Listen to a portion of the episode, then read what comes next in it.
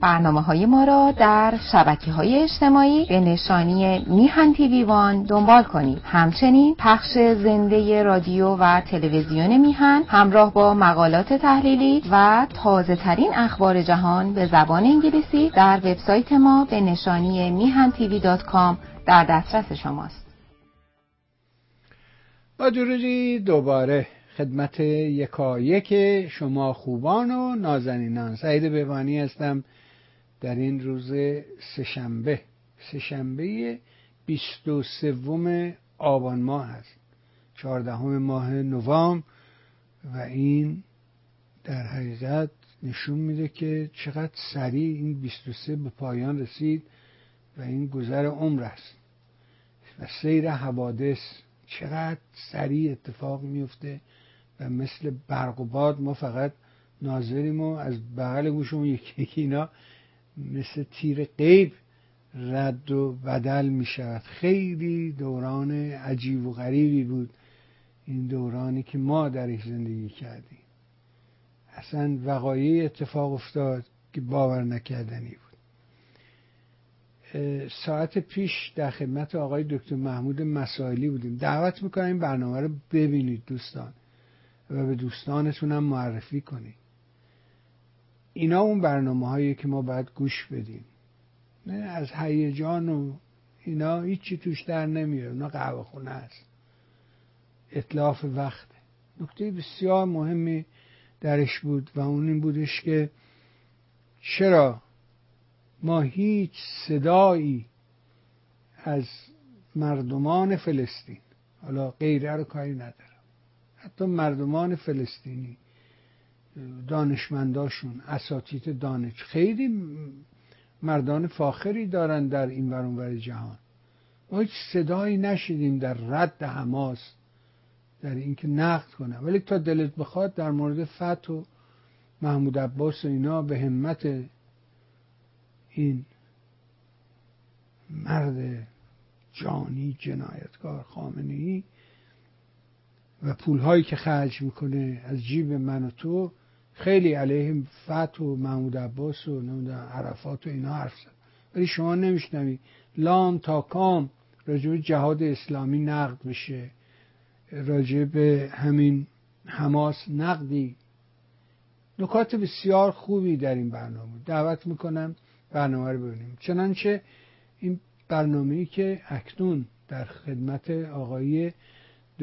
آقای سلیمی نازنین هستیم و این برنامه هم جز برنامه‌های خوب به نظر من رسانه میهن اساساً، نه اینکه بقاله بگیم ماست من فلان اونو نه، ولی در قیاس که نگاه میکنی عزیزانی که مهر میکنند و فرصتشون رو به ما میدن از صمیم قلب این کار رو انجام میده، برای نمیدونم هوا و هوس و پول و اینا نیست.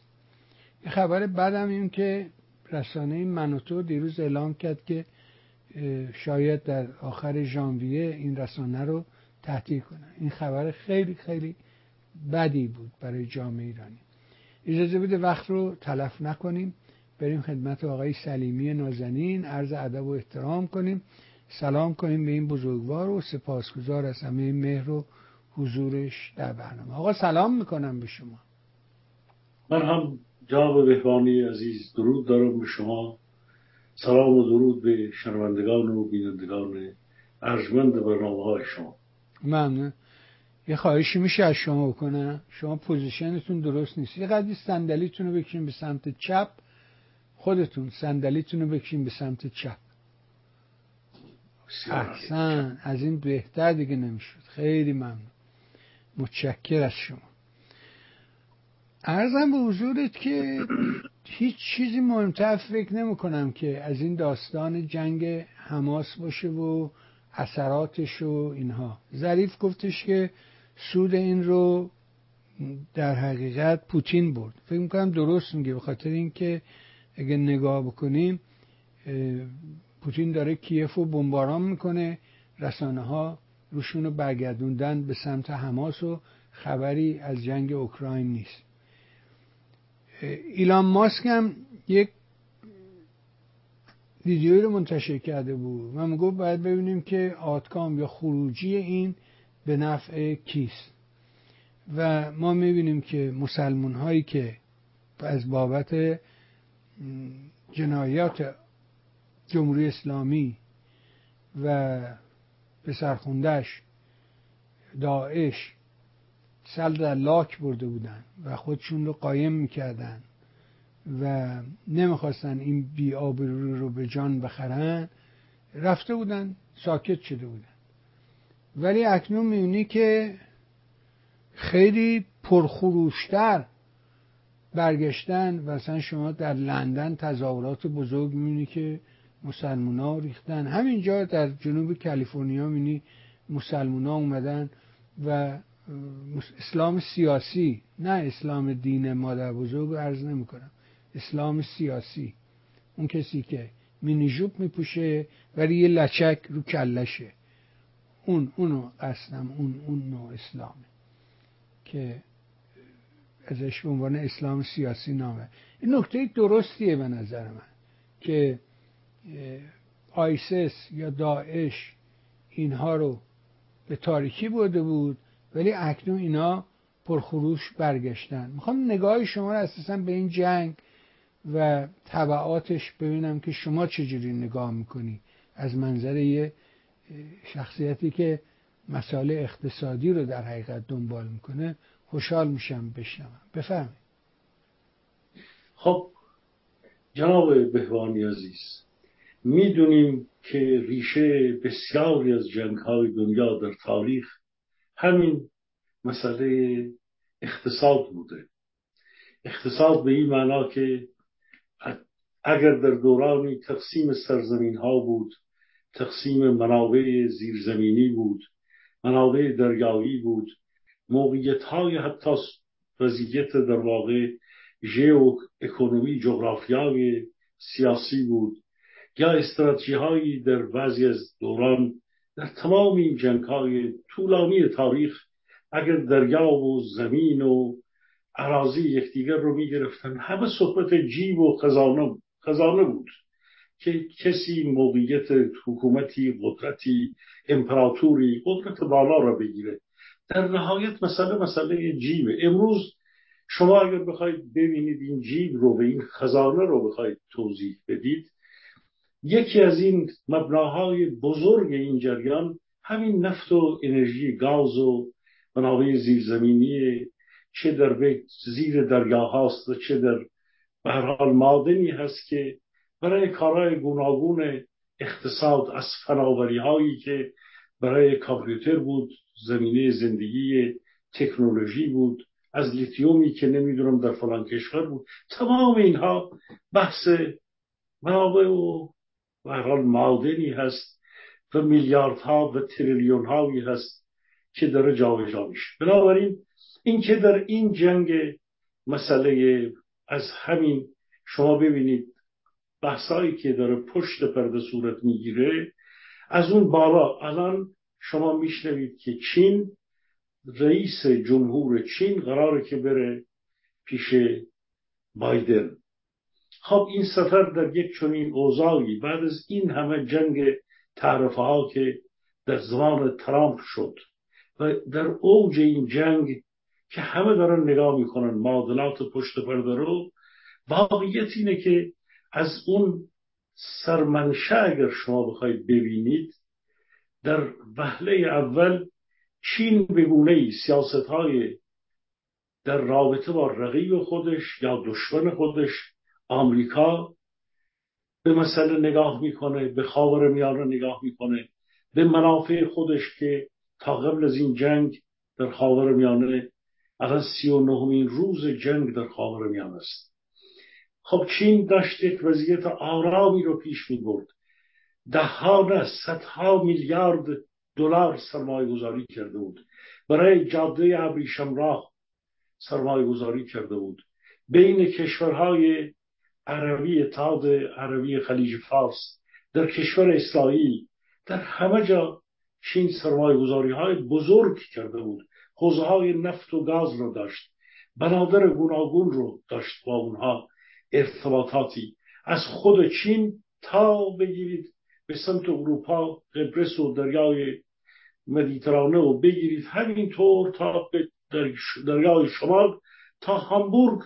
در واقع چین برنامه داشت از طریق بالای مرز قفقاز و بعد به حضورتون که راه ترکیه و غیر و غیر برنامه‌ریزی کرده بود چین، و این رو در تمام این یک دهه پیش طرح‌های بزرگی رو شاید ده ها میلیارد در اونجا برنامه‌ریزی داشت. خب طبیعیه که چین باید به عنوان یک دومین قدرت بزرگ دنیا باید با آمریکا به توافق برسه.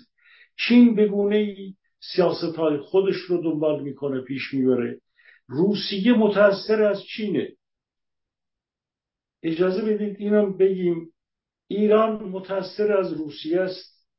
در قدیم میگفتن نوکر من نوکر دیگر دارد.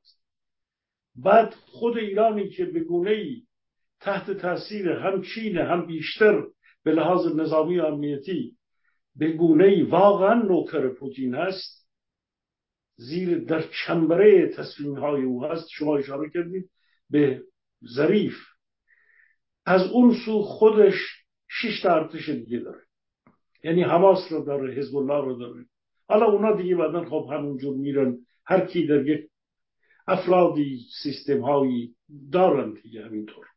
خب در این معادلات و در این شطرنج قدرت شما اگر بخواید بیاید باید بیاید از اون بالا ببینید. شما نمیتونید از حسن نصرالله و از اسماعیل هنیه و زیاد نخاله و نمیدونم 6 تا 8 شعبی و از پایین نمیشه سیاست رو دنبال کرد. شما در وهله اول باید نگاهتون این باشه که نگاهی باشه فراگیر و بتونید ماتریکس این شطرنج قدرت رو از بالا، از بالاترین امکانهایی که میتونه اون قاعده رو تحت تاثیر قرار بده رو شما از اونجا باید بکاوید، بپالید. اگر این ماجرا طبیعیه که پایین روی بالا تاثیر داره، اما محاسبات قدرت رو در اون تقسیم قدرت از بالا تعیین میکنن.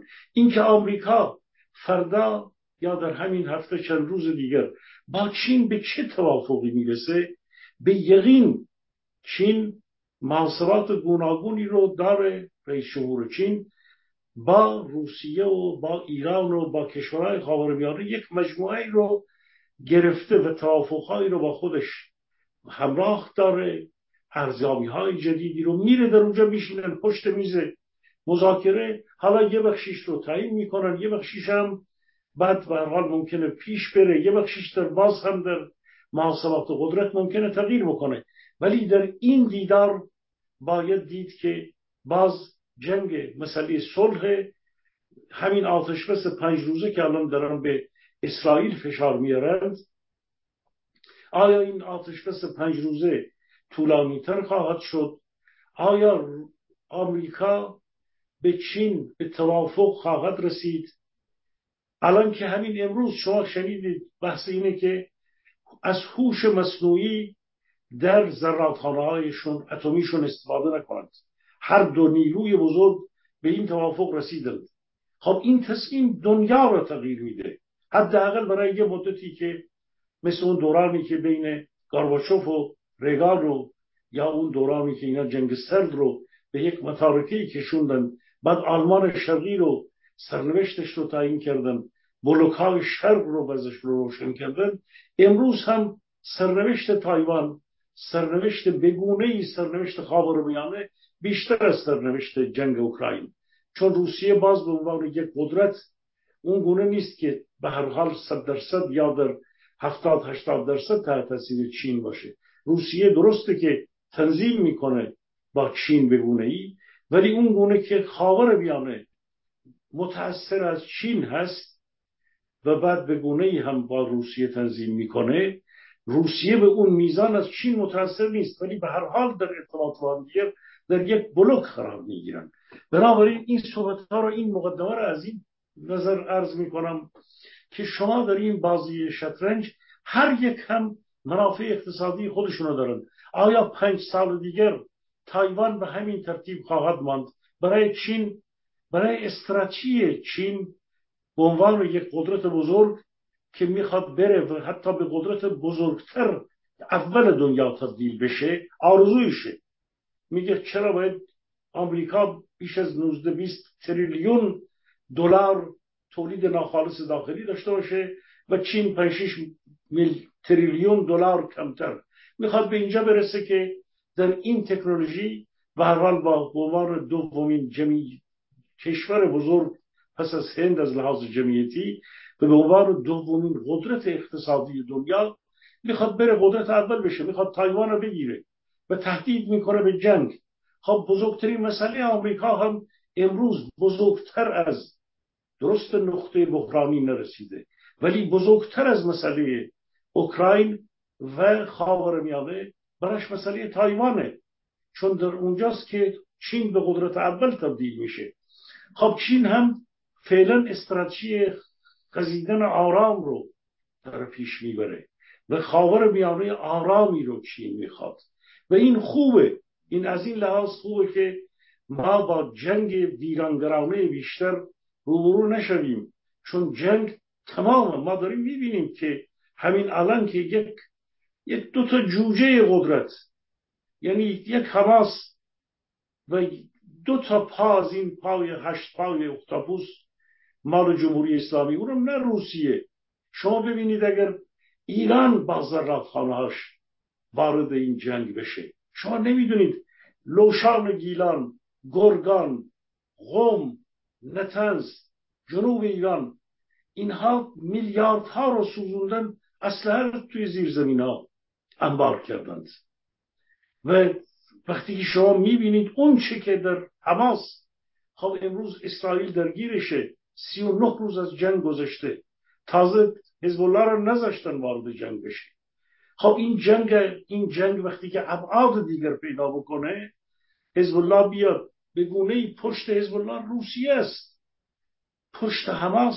این بحثا نمیتونه بدون آنتریک‌های امروز که از جنگ 39 روز گذشته، بسیاری ها به این نظرن که آقا اصلا این جنگ طراحیش اگر هم به گونه‌ای قسمت‌هایی از ارتش سپاه پاسداران، سپاه قدس اگر به گونه‌ای در جریان بود، طراحی فقط در سپاه قدس و در ایران نشده. هر روز بیشتر این امکان بیشتر میشه که روسیه خودش در فروزش این جنگ آتش افروزی نقش داشته، یعنی در واقع پشت حماس به هر حال نمیتونه فقط ایران باشه، بلکه این طرحی بود که همون گونه که باز ظریف اشاره کرد که برای روسیه یک جبهه دیگر باز کنه. خاطرتون باشه جناب علی، میدونید از همون روزهای اول من خودم جزو کسایی بودم که گفتم روسیه انگشت تحریک‌کننده پوتین به یقین در این جنگ وجود داره.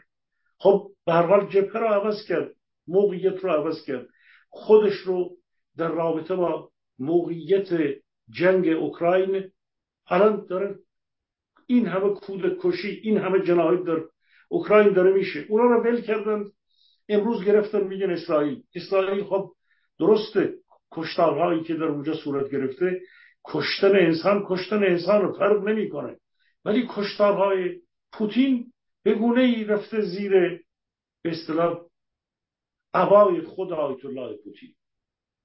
به این ترتیب اگر شما بخواید این شطرنج قدرت رو ببینید، محاسبه رو باید به این شکل که چین و روسیه امروز عمدتاً در واقع در این آتش افروزی خاورمیانه روسیه چه منافعی رو دنبال کرد و چین چگونه باید این از نگاه خودش مدیریت بکنه. خب حالا اون طرف هم که کشورهای غربی هستند که دارن از اسرائیل، یعنی از موجودیت اسرائیل دارن دفاع میکنن. اینجا یک کشوری 44 سال موجودیتش رو راه قدس از کربلا میگذره، همواره خمینی، خامنه‌ای خواستند کشور رو نابود بکنن. خب اون داره از موجودیت خودش دفاع میکنه. اشکال دفاع در جنگم دیگه به هم دیگه بوس نمیفرستن که هم دیگه رو میکشن دیگه، و اخلاق جنگی هم هر دو طرف زیر پا گذاشتند، هر دو طرف از مرزهای انسانی در جنگ دیگه همینه. 1400 نفر رو بکش، زخمی کن، دختر جوان رو، زن حامله رو بردار ببر گروگان بگیر. اونم میره میکوبه بیمارستان رو، زیر بیمارستان رو. یکی نیست اینا بگه آقا تو اگه بگی از نظر قانونی بیمارستان رو نباید بمباران بکنی، آقای آنتونی گوترش، آقای نمیدونم فلان کسی که داری تظاهرات میکنی چهره انسانی میگیری.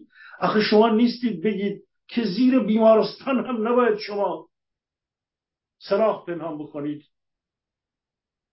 آخه زیر بیمارستان نباید شما تونل بزنید. در کجا در جنگ‌های قدیمی میرفتن؟ خب اون زیر بیمارستان میره تونل میزنه، از یکی از تونل‌های زیر بیمارستان دارن میبینن دیگه این همه سلاح گوناگون اونجا هست، اینم به اون میزنه. اخلاق جنگی میگن جنگ اخلاق داره، خب قانون داره، فلان داره، یک حداقل هایی داره. خب امروز این حداقل ها موجود نیست، از هر دو طرف نقض شده. اما اینا در واقع جزئیات جنگی جناب آقای بهبهانی شنوندگان ارجمند.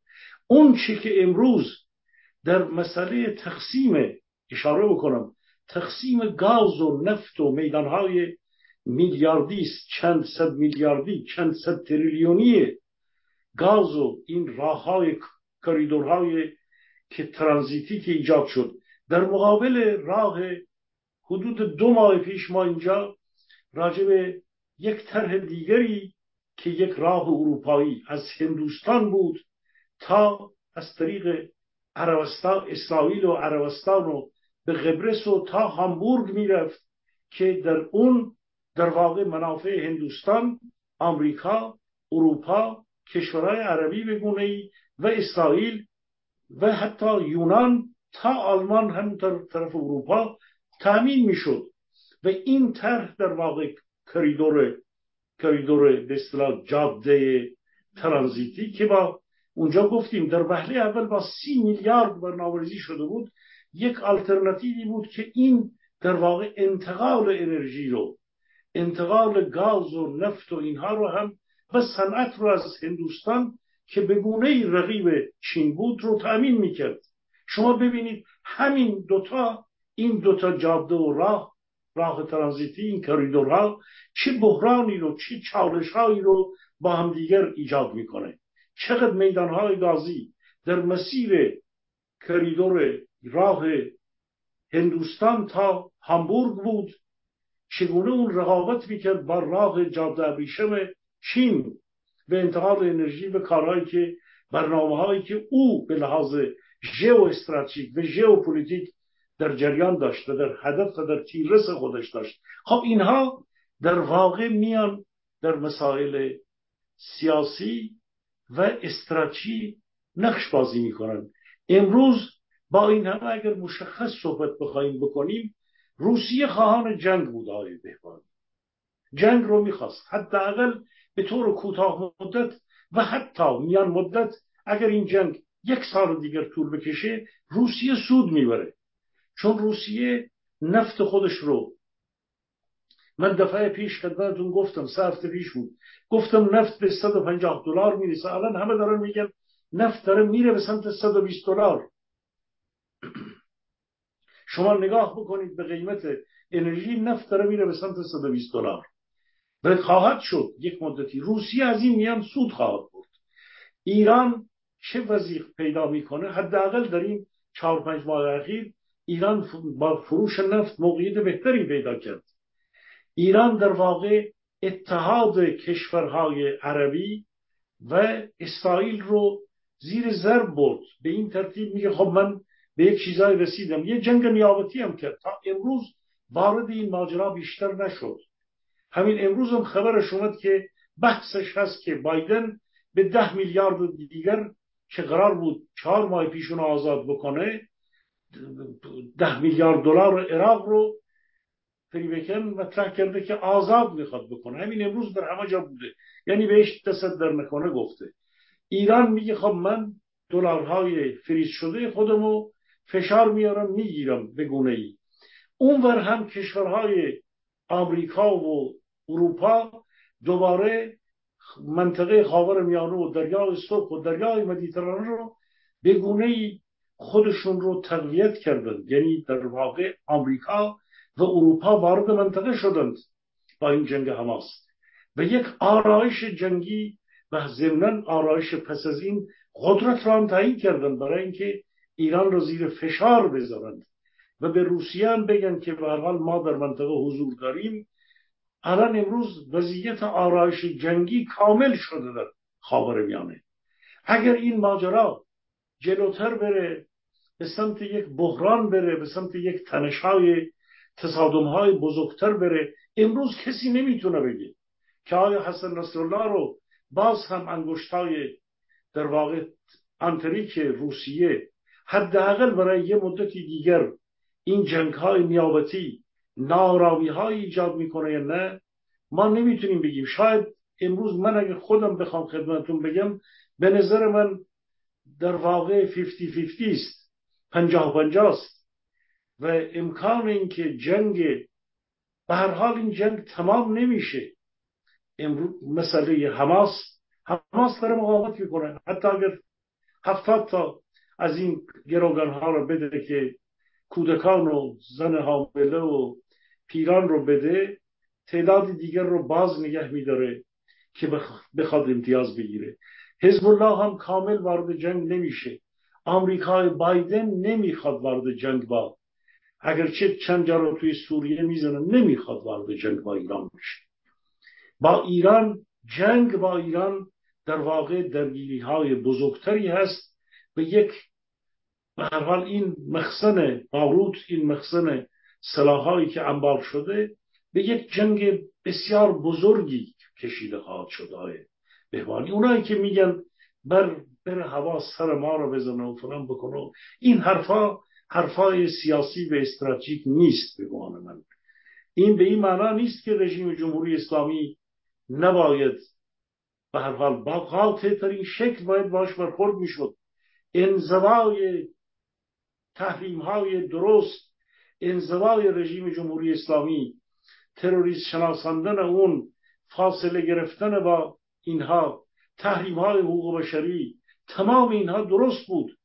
به جای اینکه به اینها اجازه بده، جایزه بده، به جای اینکه دوباره 10 میلیارد دیگه بده، از اون بر تهدید بکنه که من سر ما را میزنم، از این بر بده 10 میلیارد بده. خب اینا سیاست‌هایی هستن بسیار متناقض و پایین بالاهایی هستن، 7 و 8 تایی هستن که در دیگه امروز مثل جریان نهایت، جریان طالبانه که از قطر برش داشتن بردن اونجا، میلیاردها خرج کردن، آخر سرم طالبان رو بردن اونجا. به همین دلیله که مبارزان زنان و مردان و نخبگان سیاسی ایران باید خودشون به فکر کشور خودشون باشن و بدونن که این جنگ‌های قدرت‌های بزرگ یا نیمه قدرت‌ها با یکدیگره.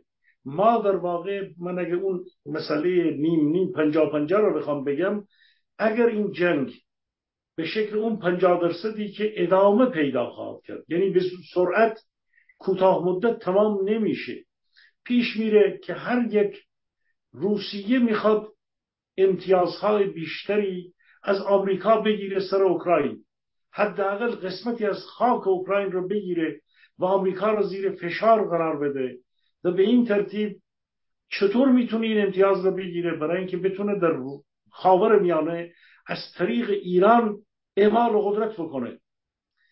بازنده در هر صورت به گمان من کشور ماست. ایران بازنده است تو این میان، چون واقعیت اینه که ایران قدرت برتر نیست. اون توهمی که رئیسی و دیگران میگن که ما قدرت برتره، یکی از قدرت‌های برتر جهانی، این یک دروغیه. اینها کاملا امشب باز هم به مباحث اقتصادی خواهیم رسید، چون در اینجا این یک قدرت در واقع درجه 2-3 هست در خاورمیانه و به لحاظ اقتصادی اون آخر قرار گرفته. در بازی که در نهایت روسیه با آمریکا و رقبای خودش خواهد کرد و ضمناً چین هم در این میان شاهد و ضمناً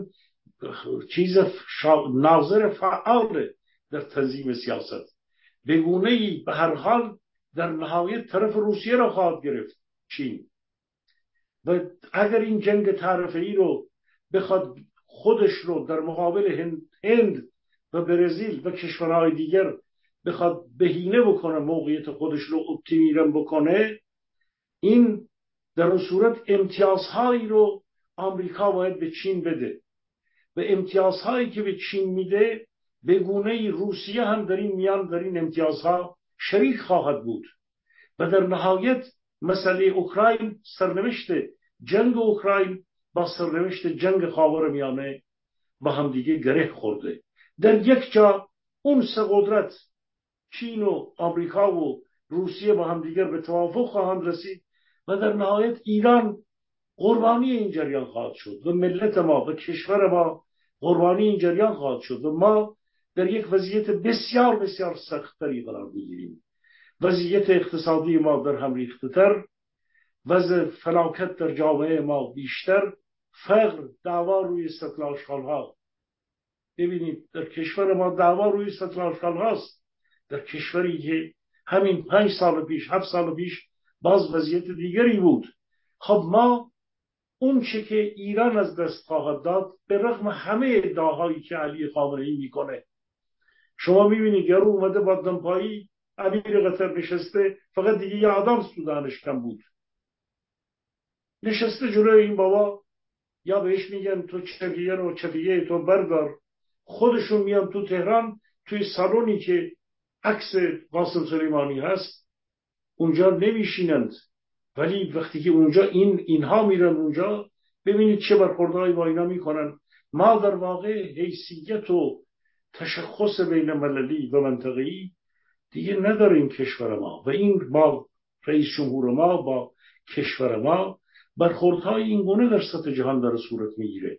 پس ببینید موقعیت ایران تقویت نشده. اینکه میگه ما سلاح صادر کردیم یعنی در واقع پهباد داریم میفروشیم، سلاح که به 6 تا کشور وابسته به خودش که سلاح رو نمیفروشه، که سلاح رو داره مجانی میده به اونها، نهایت اونها 4 تا چند میلیون قرص کاپتاگون میفروشند به جوانان عربستان و اردن و اینها، پول اون کاپتاگون رو یک کمی سپاه قدس برمیگردن و دلشون رو خوش میکنن که ما مواد مخدر فروختیم، یا همراه با مبارزان به قول خودشون مبارزان چریکای حماس ما رفتیم نمیدونم به اصطلاح رمز ارز فروختیم، 1 میلیارد میده 20 میلیون پس میگیره، دلشون هم خوشه که ما بیزنس کردیم. اینطور بود در گذشته در همین سالهای اخیر. به هر حال سرنوشت این جنگ رو قدرت‌های بزرگ تعیین خواهند کرد و این ملت هاست که قربانی میشن. 10,000 11,000 مردم فلسطین، کودکان فلسطین، از اون ور هم بخشای از مردمی که خب در اسرائیل نابود شدند. حالا یکی دم میان برای ما قصه میگن، یکی میگه سر ما رو بزن، یکی میگه که نزن، یکی به اسرائیل.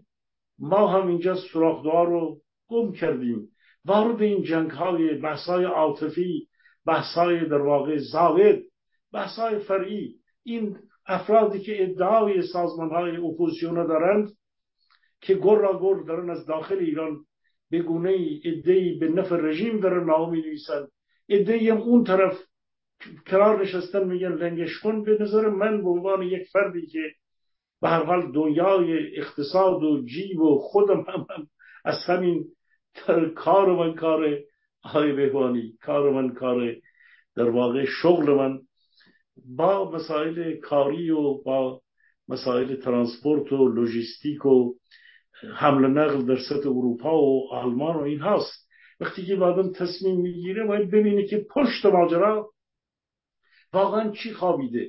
نمیشه با حرفای احساسی. ببینید اپوزیسیون ایران برای ایران نتونست راه حلی بده. بعد از جنبش زن زندگی آزادی به گونه‌ای در واقع دچار تفرقه و پریشانی شد.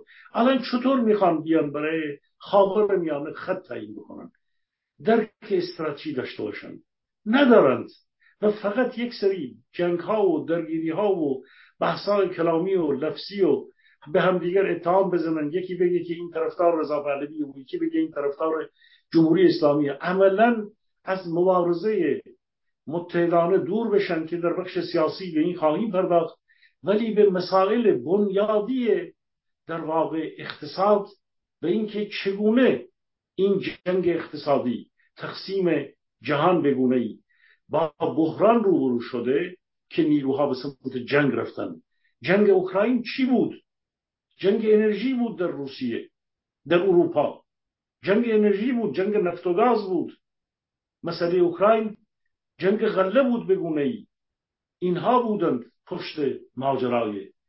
شما اگر از بنده به عنوان یه فردی که از اهالی اقتصاد هستم، خب بپرسید من امروز میام وارد مسائل مربوط به سوالت دلار میشم، موقعیت جنگ تجاری و تعرفه‌ای چین میشم، سیاست‌های اقتصادی چین در تایوان میشم و بعد رقیبی به نام هند که مورد حمایت آمریکا بود و اینکه چین در واقع اعتراض داره به اون باختی که در جنگ تعرفه‌ای بعد از ترامپ داشت. به اون درگیری‌ها باید نگاه کرد. به گمان من مبارزان داخل کشور ما باید یک روز یک بار خودشون به خودشون بیان. تو این جنگ‌های عاطفی و ایموشنال و درگیری‌هایی که بزن نزن، اسرائیل زده اون زده، این صهیونیست، اصلا معنای صهیونیست نمیدونند. بسیاری از این همنسلی‌های من واقعا نمیدونن صهیونیسم اصلا چیه. یک حرفایی رو در جوانی شنیدن، فرصتم نکردن برم بخونند. وقت نمیذارن. آنتی سمیتیزم، بعد میگن صهیونیسم فلانه، بعدن میان همون مقالات 50 سال پیشو یه جوری اونو رنگ و لعاب جدید زدن، میان میکنن امروز مینویسن میدن. خب این مسائل ما رو بیشتر دور میکنه. من تأکیدم اینه آقای بهبانی، ما تا یک حدودی میتونیم به این شطرنج قدرت پی ببریم. عمدتاً باید قوای دماغی ما رو، نگاه استراتژی ما رو، نگاه سیاسی ما رو متوجه کشور ما بکنیم. باید ببینیم که خودمون رو چطور، اگر طوفانی، اگر آب در از سر میگذره، اول ما خونه خودمون رو فکر بکنیم چطور نجات بدیم. حالا من در قسمت‌های دیگر باز هم به این مسائل شطرنج قدرت بیشتر خواهم رسید. جناب بله، ما هم خوشحال میشیم که بشنویم. شما اشاره میکنید به ماجرای اینکه مثلا اوکراین اقتصاد دیروز بود یه ویدیویی رو از مانوک دیدم پخش کردم که میگفت بله آقا این همه اونجا گاز پیدا شده، نفت و گاز پیدا شده و این دعواها از اونجاست که تقسیم کنن این نفت و گاز رو بین خودشون چجوری تقسیم کنن. همیشه این داستان توطئه و توری توطئه و اینا جذابه و جامعه‌ای که بالاخره اندیشه دینی داره اینا رو به یه شکل دیگه ای نگاه میکنه. یعنی من همش توضیح میدم بین تقدیرگرایی و جبرگرایی، این دوتا در حقیقت چی میگن مکتب فلسفه متفاوته.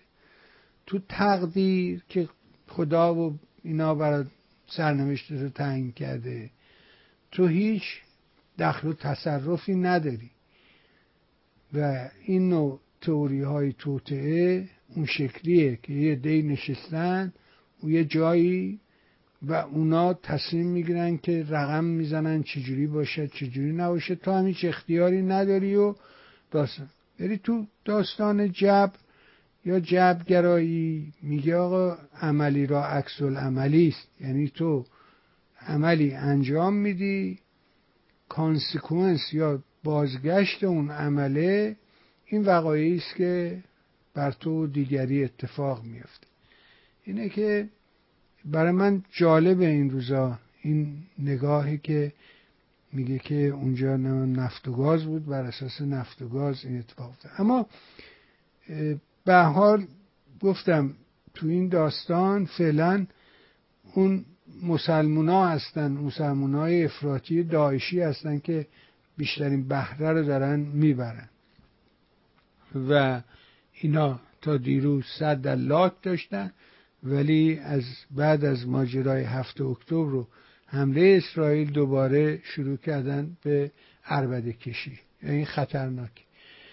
ولی بریم سراغ، اگر اجازه من بدید یکی دوتا پرسش تو زمینهای اقتصادی دارم و اون داستان طالبان است و اومدنشون به ایران و قرار مدار گذاشتن و رفتن به سر چابه ها رو و اینکه چابه ها رو بگیرن از ایران و برای خودشون باشه یه جوری. و یه مطلبی رو دیدم امروز BBC نوشته بود که نمیدونم دلار در اونجا قوی شده، نمیدونم پول افغان در حقیقت قوی شده، اقتصادشون پویاست اینها و یا پویا نیست و تقلب میکنن، ولی هرچی که هست نان در دست مردم میرسد، آب در اختیار مردم هست. در ایران همچی چیزی وجود نداره. نگاه شما رو به این سفر طالبان به تهران میخوام بدونم، ببینم که چی بود، دنبال چی اومد. ببینید آقای بهبانی، مسئله افغانستان خیلی کوچکتر از اونه که در یک دوره‌ای بیچاره رو ابعادش رو بزرگ کرده بودن. این جریان اگر مسئله آب هیرمند رو شما فاکتور بگیرید که یکی از رهبران اینا گفته بود بذارید آب بیشتر بباره، دعا بکنید آب بیشتر بباره تا ما بتونیم مخازن خودمون رو پر کنیم و تقاضای شما رو به شما میدیم. در اون طرف ماجرا شما گزارش سفیر سابق، الان اسمش یادم نیست، همین روزا سفیر سابق ایران توی افغانستان رو بخونید، ببینید اون گزارش واقعیه. افغانستان نفت نداره، افغانستان گاز نداره، افغانستان حتی اگر اون میزان از گاز و نفت و اینها داره، امروز در واقع چین، روسیه که خب وضعیت دیگه ای داره، اصلا کلا وارد اون میدان نمیشه، چین هم در اونجا سرمایه‌گذاری های معینی رو با بسیار بسیار با احتیاط میکنه. یه روزگاری من در اوایل سال یعنی 90 بود که من یک بخشی از درس و تحصیلاتم رو یعنی 30 و خورده سال پیش در دانشگاه بن داشتم. روان شاد یک پروفسوری بود، دکتر حیدر راور اسمش بود، که ایشون وزیر دارایی دولت ظاهرشاه بود و من موقعی که این اومده بود دکتر شده بود، پروفسور شده بود، اقتصاد توسعه ما رو پروفسور داور داشت. یک حرف جالبی، ما میرفتیم گاهن پیشش و بسیار مرد محترمی بود و خیلی خیلی انسانی بود، پاک‌باخته و باهوش. خب در کشور آلمان یک فرد به هر حال در اون دوران 40 سال پیش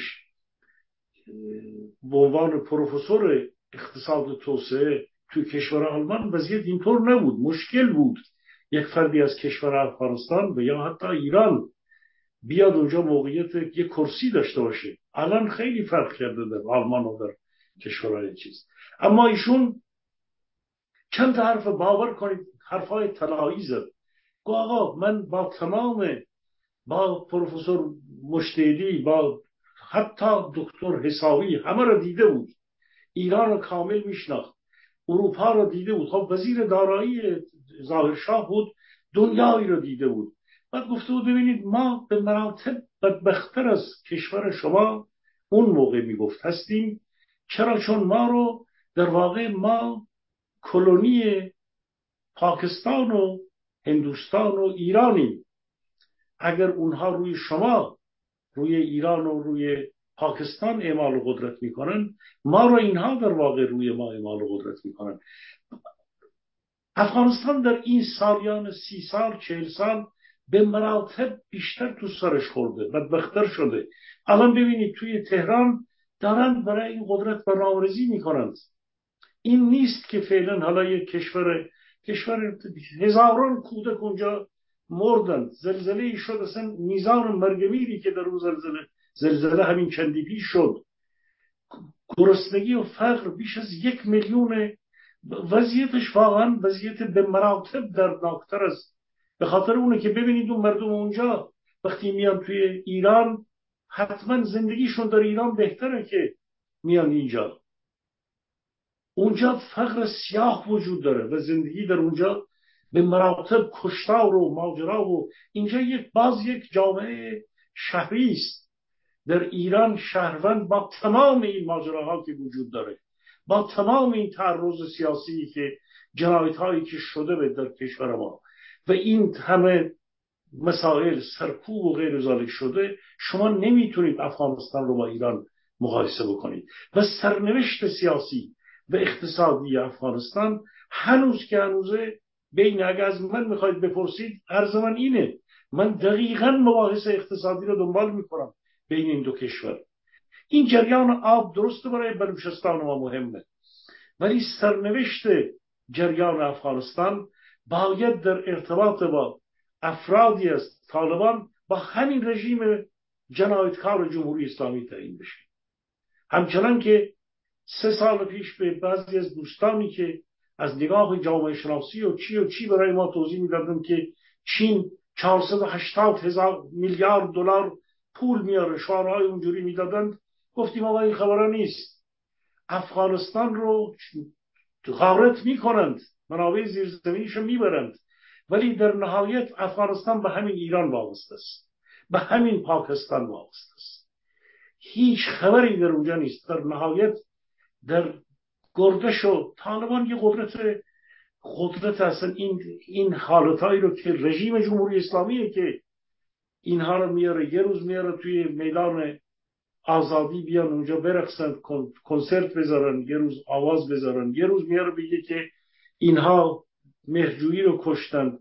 در ابزار، به عنوان ابزار سیاسی فشار به مردم ایران از اینا استفاده میکنن.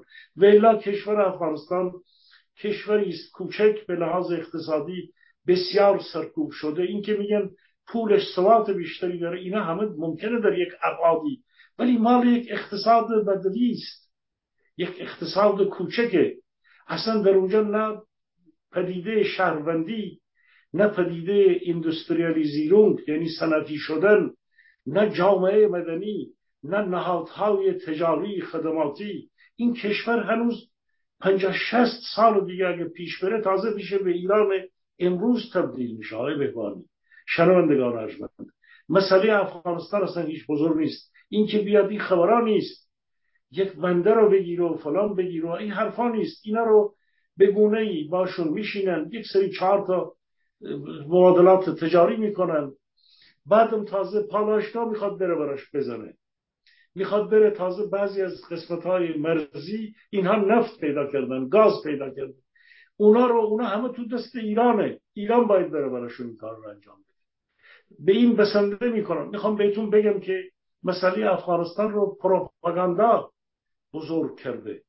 واقعیت ماجرا چیز دیگری است. نه اون قدرت اینا داره که به بندری از ایران چشم بدوزه، نه صنعت و اون اصلا ابزارهایی که ارتش آمریکا گذاشته رفته رو، اونا رو بخشی رو همین تهران خریده، از اونا رژیم جمهوری اسلامی خریده. اون ابزارها رو اصلا نمیتونه استفاده بکنن، در حالی که ارتش و سپاه پاسداران ایران مسلط به لحاظ نیروی نظامی و غیر ذالک، اونها به گونه‌ای تو دست پاکستان و بخشن دست پاکستان و بخشن دست کشورهای عربی منطقه. و همچنان مثل همون زمانی که پروفسور داور میگفت اینها در واقع کلونی هستند از کلونی‌های کشورهایی که به گونه‌ای خودشون زیر فشار و تحت انقیاد و به هر حال چیز کشورهای بزرگترند، یعنی کشورهای درجه سومند. کشوری است هنوز باید خیلی ماجراها بگذره. اصلا در محاصمات، در شطرنج قدرت کسی اون رو نگاه بکنه حتی فعلا ارزی نیست. بله، خب کشوری که الان بالای چند سال، خیلی سال از پیش از جمهوری اسلامی درگیره دیگه، درگیر جنگ بوده، نمیدونم شوروی اشغالش کرد، جنگیدن، بعد مسلمونا اومدن، بعد آمریکایی‌ها اومدن و حالا دوباره مسلمونا مملکت رو در دست گرفتن. ولی به حال بازم یه مملکتیه که فکر میکنم اگه واقع بخوایم نگاهش بکنیم وضعیتش از ایران و ایرانی بهتره. یه جوری وضعیتشون بهتره. البته شاید این قیاس صحیح نباشه، به خاطر اینکه ما یه رشدی رو تجربه کردیم در دوران حکومت پهلوی که هیچ کدوم از کشورهای منطقه اون تجربه رو ندارن. این یه واقعیت. اما بذارید بریم سراغ یه موضوع دیگه در ارتباط با همین داستان رئیسی و تیمشو و فعالیتایی که الان دارن میکنن و ظاهرا انتخاباتی در پیش است و تنها چیزی که راجبش حرف زده نمیشه وضعیت معیشت مردمه و وضع صنعت و نمیدونم کشاورزی و تجارته. واقعا اون پشت آقای سلیمی چه میگذرد؟ حالا بگذاریم از این که فرض کنید که رفت اونجا و اول رفت عربستان، تو کنفرانس اسلامی عربی شرکت کردن که در مورد اسرائیل حرف بزنن، تنها دو کشوری رو که هیچ وقعی بهشون نذاشتن یکی همین رئیسی بود، یکی هم اسد بود که اصلا تحویلشون نگرفتن. دیدیم که با شال فلسطینی رفت ولی با چفیه به قول خودشون رفت، ولی موقعی که جلسات بود نبود. یه عکسی هم منتشر کردن که ایستادن ولی رئیسی رو از اون عکس حذف کردن که کی بود ما نبودیم. چی میگذره؟ واقعا میخوام نگاه شما رو به این اوضاع بشنوم. بفرمایید. من در قسمت قبلی اشاره کردم که ایران رو در چه حد جدی میگیرن. ببینید آقای بهبانی، اجازه بدید از همون سوال شما که ما رو چطور نگاه میکنن، سیمای ما، اینکه رئیسی خودشو چطور میبینه یا اون علی خامنه‌ای چطور خودشو میبینه رو دیگه دنیا از این گذشته. اینکه ما رو در اونها چگونه میبینند، اونها چهره ما رو در یکی از ابعاد اصلی در واقع چهره پورتره ایران رو در اقتصاد میبینند که ما امروز چه وضعی داریم. این که همین امروز هم من بارها عرض کردم که اگر همین 10 میلیاردی که الان دل یک عده از دل عده خالی شده، فکر میکنن که 10 میلیارد الان رژیم گرفته، میان میگن، من گوش کردم امروز سایت ها رو تلویزیون ها رو اینا رو داشت میگفتن که این بزرگترین ضربه ای بوده که دوباره ایران نمیدونم تونسته بزنه، 10 میلیارد گرفته فلان کرده مثال کرده. آقا بنیاد این جریان اینطوره.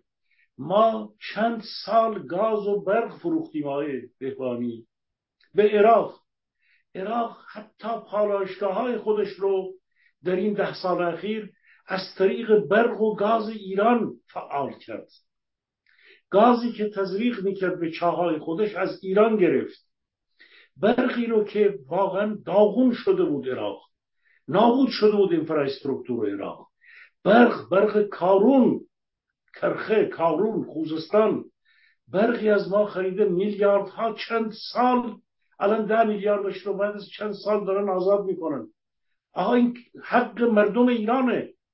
این که حالا این رژیم این جنایتکار اینه میگیره، اینه استفاده نمیکنه یا 90% رو باز ترت و پرت میکنه، اختلاس میکنن، میدزدن، به اصطلاح 10% رو ممکنه در این وضعیت بحرانی فوق بحرانی شاید بده به بازنشستگان، شاید بده به 40 میلیون دستمزد به ایران. هر حال 90% رو این ور اون ور نابودش میکنه. درسته، ولی دل مردم، دل این اپوزیسیون ما نباید خالی بشه.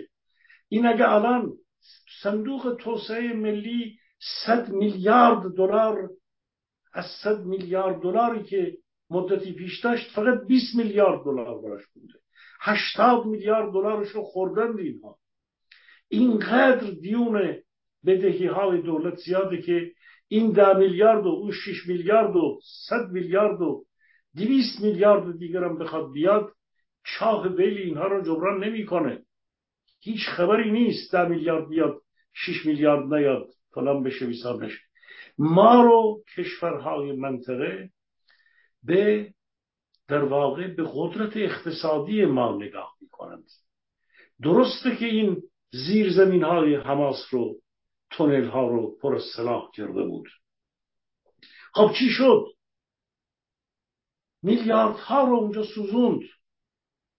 الان میگن حزب الله 80,000 موشک داره، راکت داره، فلان داره، بیسار داره. جلوتر بره امکان داره در یک جنگی بخش بزرگی از اونها نابود بشه. لبنان هم باش سود بشه مثل 10 سال 14 سال پیش. خب ایران رو نمیشه که به هر حال قدرت‌های بزرگ امروز وجود دارن. قدرت نظامی روسیه با اون همه سلاح شوروی، اتحاد جماهیر شوروی در سالهای دهه 80 که بعد سقوط کرد، با فضا و با نمیدونم چی و با همه چیزش، اون قدرت نظامی شمرده نمیشد. ما رو به لحاظ اقتصادی های بهبانی نگاه میکنن. ببینید ما تمام کوشش، اجازه بدید من الان یه گزارش اقتصادی کوتاه بدم، بعد دوباره برگردیم به اون فرمایش شما و پرسش جنابالی. ببینید آقای بهبانی، تو این 4-5 ماه اخیر، تو این اصلا کلن امسال، تو این 7 ماه اخیر، بایدن به خاطر اینکه با رژیم جمهوری اسلامی به سالهای انتخابات خودش داشت نزدیک میشد، یک سیاست مماشات رو، هم اروپا و هم آمریکا یک سیاست مماشات رو با اینها در پیش گرفت. پس از 2 سال که در واقع تحریم‌های سنگین اعمال کرده بود، آرام آرام نفت رو در واقع در مناسباتی که با چین داشت، نفت رو اجازه داد که اینا بیشتر تولید بکنند و بعدش هم به حدود 1 میلیون و به طور متوسط در این 6-7 ماه پیش، در این سال خورشیدی، اینها تونستن 1,400,000 بشکه 500,000 بشکه صادر بکنند. بخش بزرگی از این صادرات به چین بود و چین بخش بزرگی از پولها اینها رو همچنان به دلار به اینها نداد.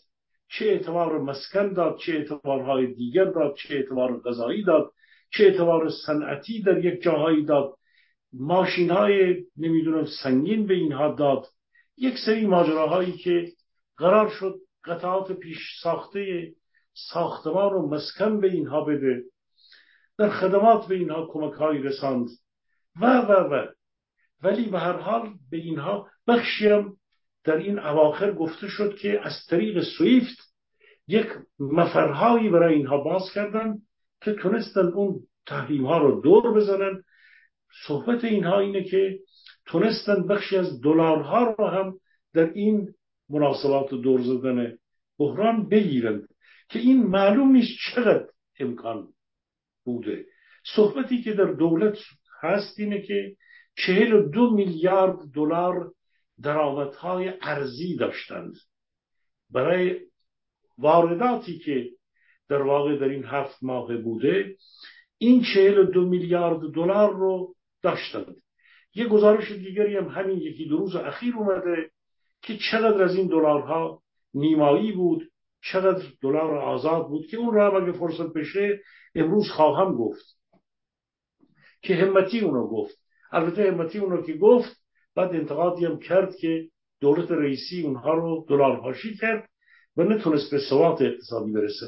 اما اون چیزی که امروز وجود داره این جمله‌ای هست که الان دارم خدمتتون میگم.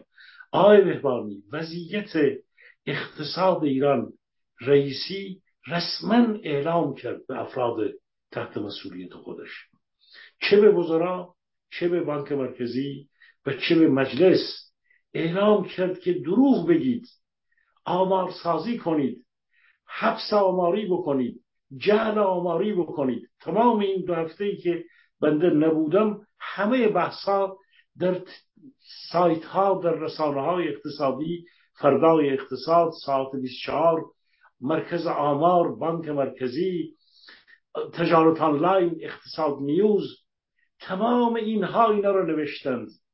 در سایت های داخلی اومده مطرح شده که نقدینگی کشور بسیار بسیار بالاست، که اینا دروغ گفتند که حجم نقدینگی 29% و از 39% به 29% رسیده. چرا؟ چون همزمان اون پایه پولی و اون پول داغ رو اعلام کردن که 41% رشد داره. اصلا ممکن نیست شما پول داغ ضرب در ضریب فزایندگی پول، یعنی چرخش پول. وقتی که من به شما میدم، شما میرید به یک شرکت مایکروسافت، اون میره میده به یک تولید کننده چینی، چینی میده دوباره به فلان. اینا میگن حالا من در مورد چند کشور از خارج شدم، از ایران خارج شدم. در داخل ایران وقتی که دست به دست پول میچرخه، این پولی که یک وارد یک چرخه‌ای میشه، از بازرگان به خرده کاسب، خرده کاسب به مصرف کننده، مصرف کننده دوباره به تولید کننده. اینا میگن در واقع میزان چرخش پول، و این رو از طریق این به ضریب فزایندگی پول میرسند.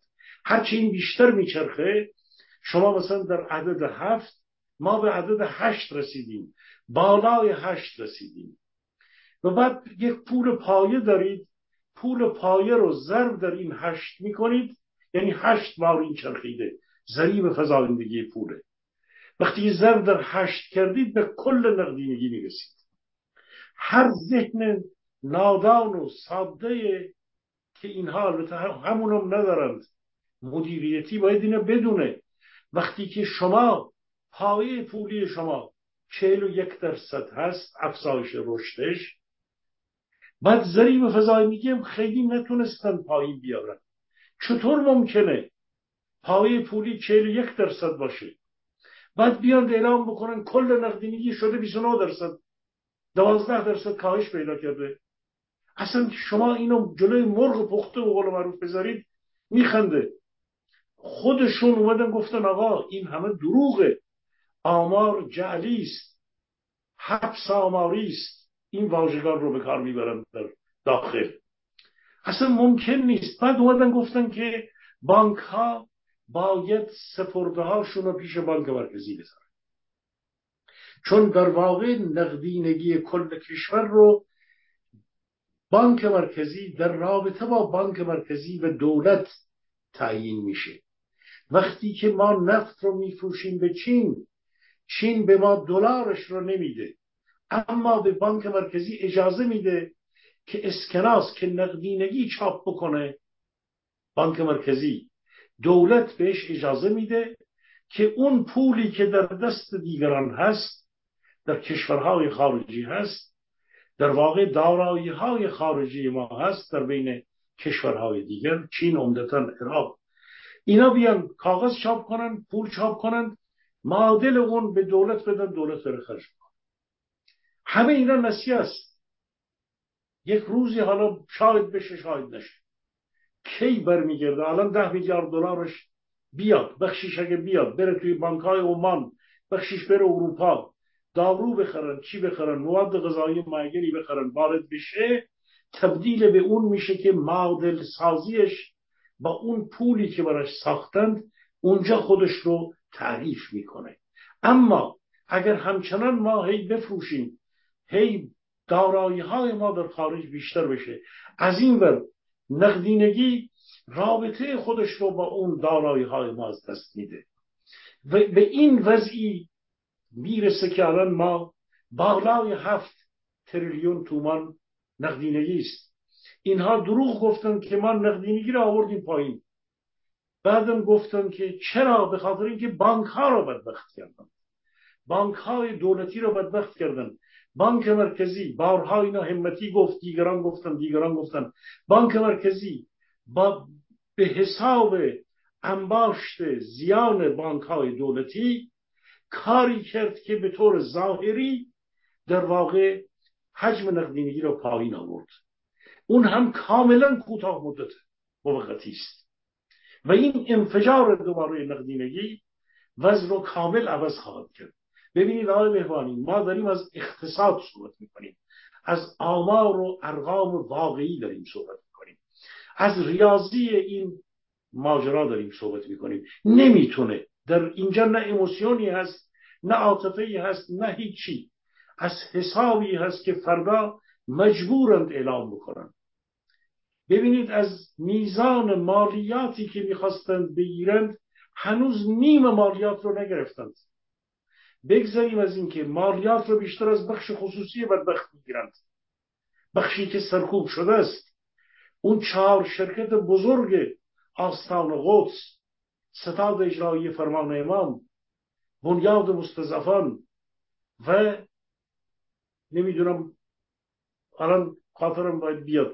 اون 4 بنیاد یعنی مستضعفان و ستاد اجرایی و قدس و یکی دیگر، اینها در واقع مالیات اون ترتیب نمیدند. آقای بهبانی نه بنیاد شهید چون آوه این هاست. ستاد اجرایی رو گفتم، قرارگاه خاتم که دست حسین سلامی است، قرارگاه خاتم خودش یکی از 4 غول بزرگه. ستاد اجرایی فرمان امام 2، بنیاد مستضعفان 3، آستان قدس 4. 60% سرمایه های ایران دست این 4 بنیاده. 60%. یعنی اینها در واقع اقتصاد زیرزمینی رو اینها دارند. اینها مالیات نمیدن. آستان قدس اصلا مالیات نمیده. ستاد اجرایی فرمان امام که الان دادن به پرویز فتاح، یا اون یکی که حسین دهخان بنیاد مستضعفان رو داره، دولت 10% این نفوذ در واقع اقتصادی رو هم دولت نداره. همین دولت رئیسی یک برقرار ماریونتی است، یک عروسکی است که اونجا اینو گذاشتند. اقتصاد در قوه برتر، 4 خامنه‌ای بیت در اون 4 رو در دست خودش داره. به همین دلیل هم هست که قدرت به هر حال مقاومت داره، چون نفت رو میفروشه هیچکی نمیدونه. بخش بزرگی از نفت رو قرارگاه خاتم الانبیا داره میفروشه، گاز رو داره میفروشه، پولش رو وارد میکنه میذاره گوشه‌ای. دچار بحران شد میده به بودجه عمران رو هم میگیره. به حساب کسری بزرگ تراز تجاری بودجه، به حساب ورشکستگی صندوقهای بازنشستگی و صندوقهای دیگر، از 18 تا صندوق بازنشستگی 17 تا ورشکستن. آقای بهبانی یه دونه مثل اونم کارنو بکناست یا مال کشاورزان فکر کنم یکی از اینا فقط چیز نیست، ورشکسته نیست. 17 تاشون ورشکستند. بانک ها، بخش بزرگی از بانک ها زیان انباش دارند. بانک مرکزی از چه کسی طلبکاره؟ دولتی که بدهیش سر به آسمان کشیده و بعد گفتن دروغ بگید، فقط گفتن دروغ بگید. امروز یه گزارشی من از رئیسی خوندم. آقای بهبانی باور کنید یک فرد کلاس 6 بهتر از اون میتونه حرف بزنه. در عرض یک صفحه آچار که این حرف زده، اصلا همه چیز در هم ریخته است.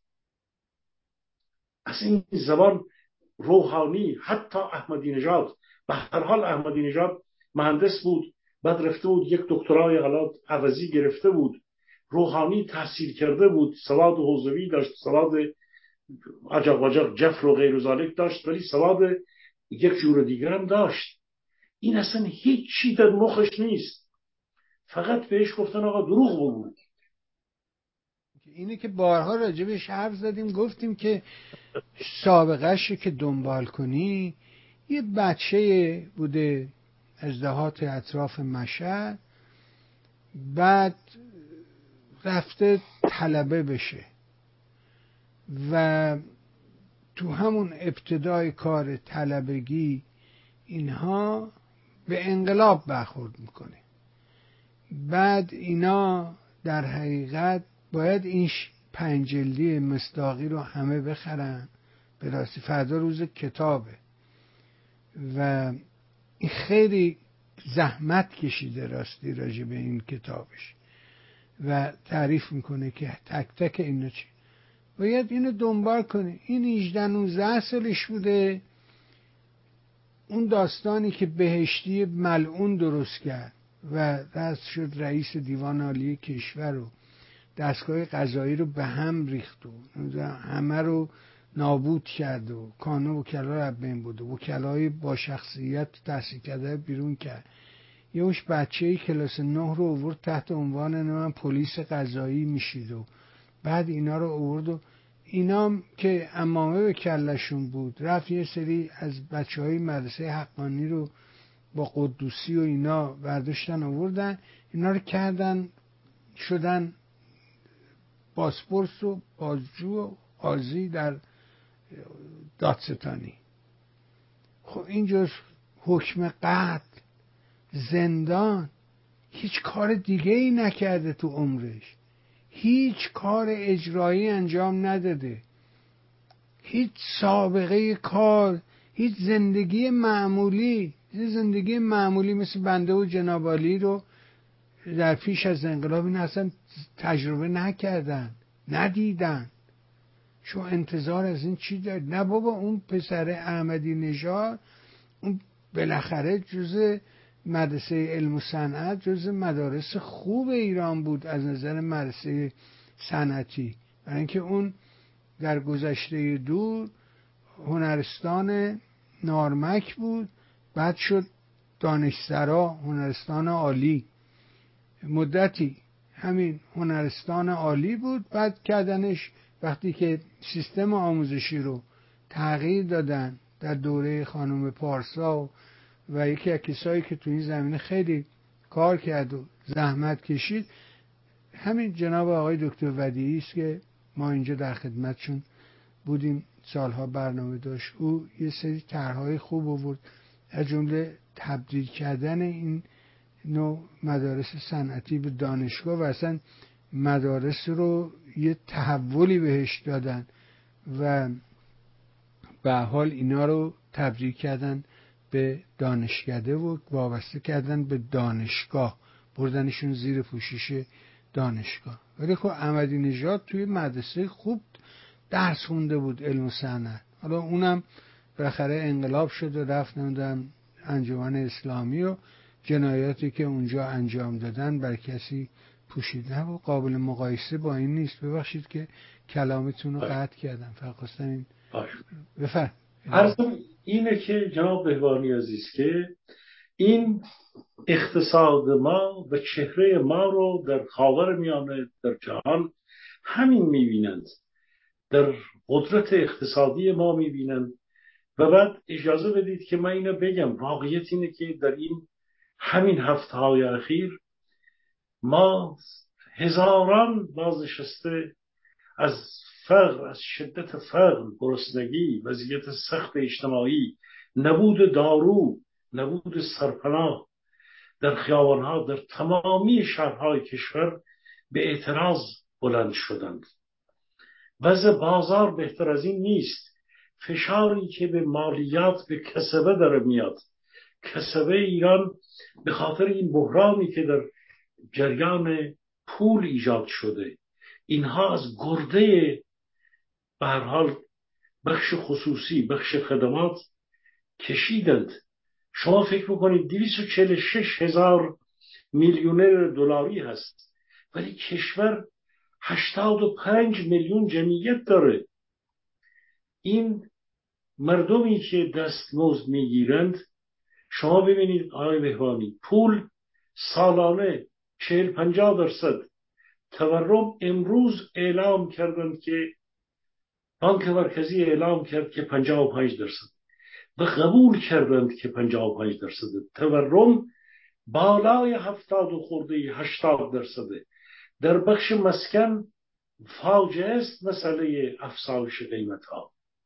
دیگه این رویایی که یک فردی بتونه واقعا اگر اختلاس دزدی نکنه بتونه یه ساختمانی داشته باشه، یک واحد کوچکی بخره با این صحبت میلیاردی که الان هست، آخه کسی که حقوق ایران رو برای یه خانواده 4 نفره 30 میلیون، حقوقش 15 میلیون هم نیست، 3 جا کار بکنه به این 30 میلیون نمیرسه.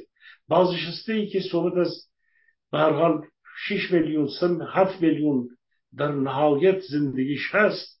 خب اینها تورم رو گفتن 55% بانک مرکزی اعلام کرد و این یک دروغ بزرگه. تورم بسیار بسیار بالاتر از این هست.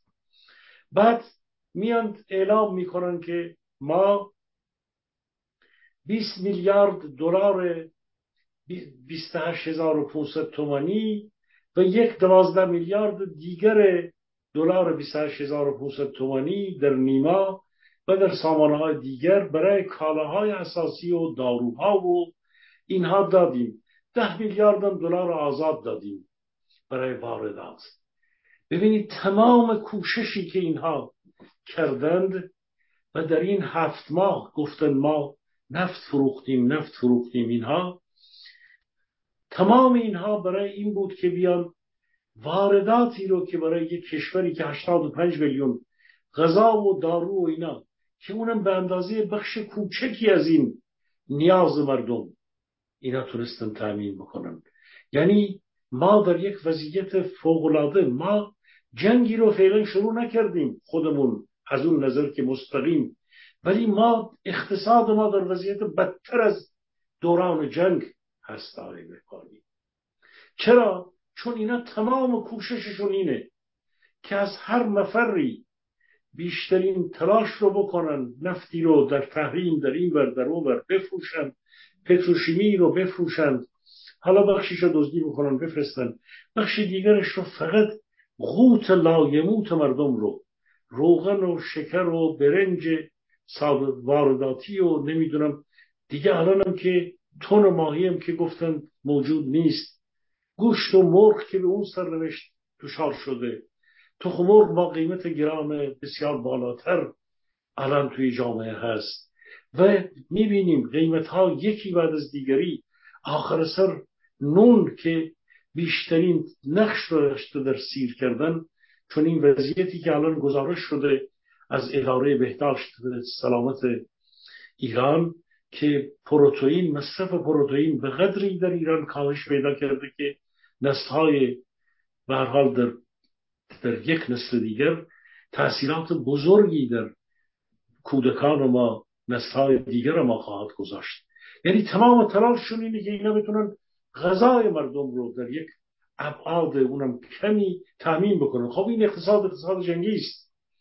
میان و بعدش هم اعلام کردن که 8 میلیارد دلار کسری تراز مبادله تجاری است. یعنی شما اگه اینو بخواید تا پایان سال بگیرید یه چیزی حدود 16 میلیارد دلار اینها فقط کسری تراز تجاری دارند. من در هفته پیش اشاره کردم وزن نقدینگی رو امشب گفتم که چگونه است. عرض به حضورتون شرایط بدهی ها رو باز هم اشاره کردم به شکل کاملا جدید. آخرین آمار و ارقام وضعیت نقدینگی رو گزارش کردم، ورشکستگی بانک‌ها رو باز هم تاکید کردم، نرخ تورم رو که قبول کردن 55 ولی بسیار بالاتره عرض کردم. بحران مسکن در این مدت مدام بحث از این بوده که آیا میتونن مسکنی برای مردم، بعد خب صحبت کردن که دولت بیاد وام هایی بده. دولت از کجا وام بده؟ دولت در مسئله خودرو با یک ورشکستگی بزرگ روبروست. 2 شرکت بزرگ خودرو با چند 10,000 میلیارد ورشکستگی اعلام کردند. دولت از کجا بیاره؟ چین به اینها به خاطر پول فروش نفت وعده های زاکانی رفته بود. چین وعده هایی به اینا داده که به مابعضای به شکل تهاتری مابعضای نفتی که خریده به اینها، برای اینا ساختمانسازی 20,000 تا قول داده براشون ساختمانسازی بکنه. حالا بشه یا نشه معلوم نیست. تازه به فرض این که 20,000 تا رئیسی که قول داده 1 میلیون مسکن میخواد درست کنه، میگفت در عرض 4 سال آینده من فلان تعداد مسکن درست خواهم کرد. خب مردم جوانهای ما مسکن ندارند به لحاظ مسئله خانواده. بعد شعار میدن که ایران باید 150 میلیونی بشه. ما چی؟ وضعیت اقتصاد در شرایط سختی قرار داره. اعتراضهای خیابانی مردم، چه کارگران، چه در کسبه آزارها و چه در بازنشستگانهای بهبانی. این نارضایتی نیست که اینا بتونن خاموش بکنن. اگر کاری هست، اگر سر ماری قرار زده بشه، قدرت در اونجاست که باید این رژیم رو بکشند پایین. این رژیم در نهایت فروش نفت هم قادر نیست این اقتصاد رو. اپوزیسیون ما، آگاهان ما، جامعه ما، مدنی ما باید ارزیابی درستی از این آمار و ارقام داشته باشند. باید گوش بکنند به این. باید بفهمند که مسئله برآوردی که 1000 میلیارد تومان امکان کسری تراز بودجه در سال 1402.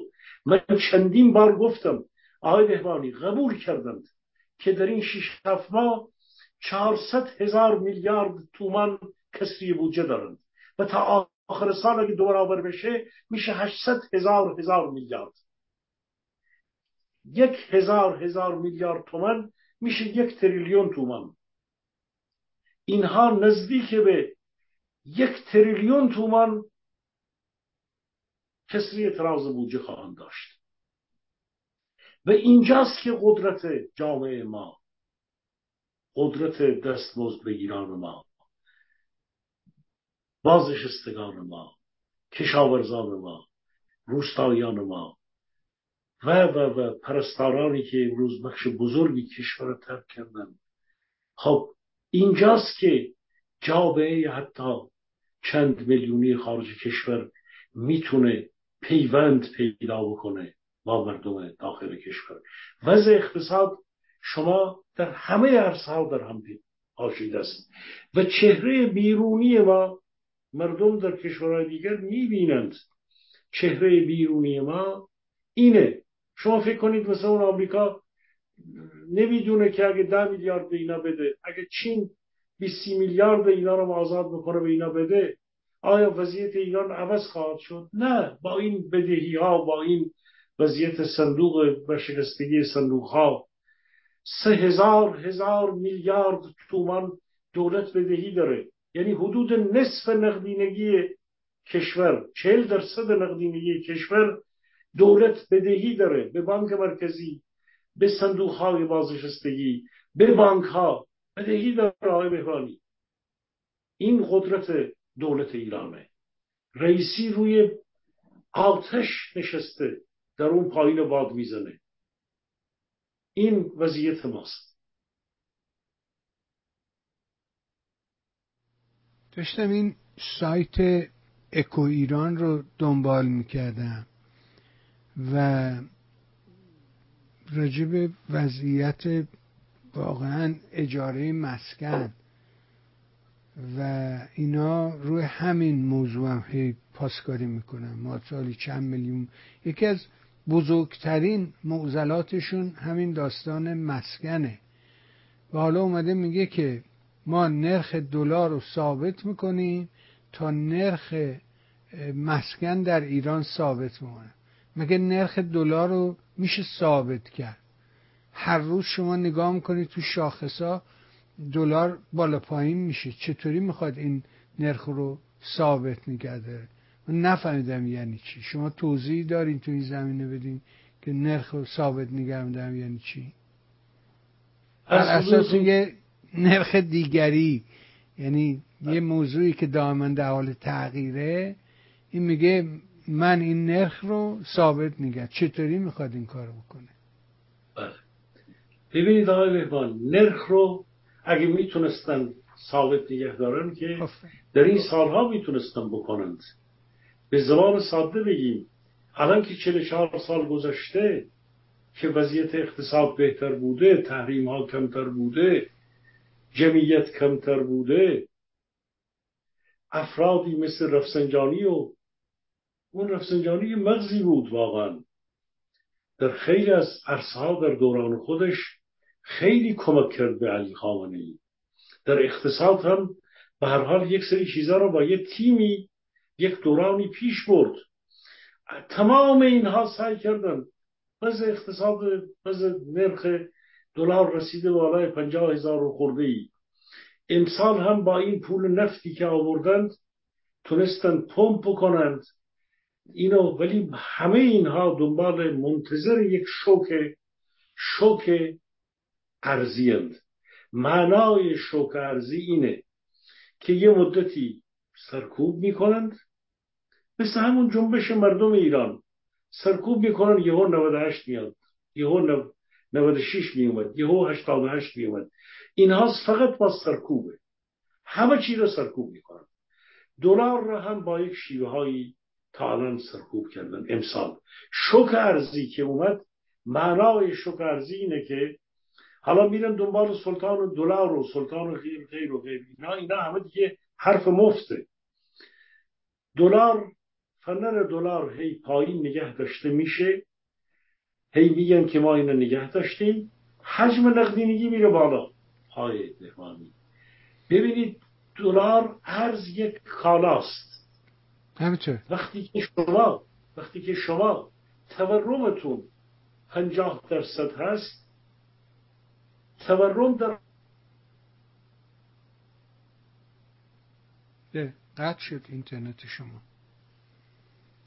صدای منو دارین آقا؟ یه لحظه قطع شدین.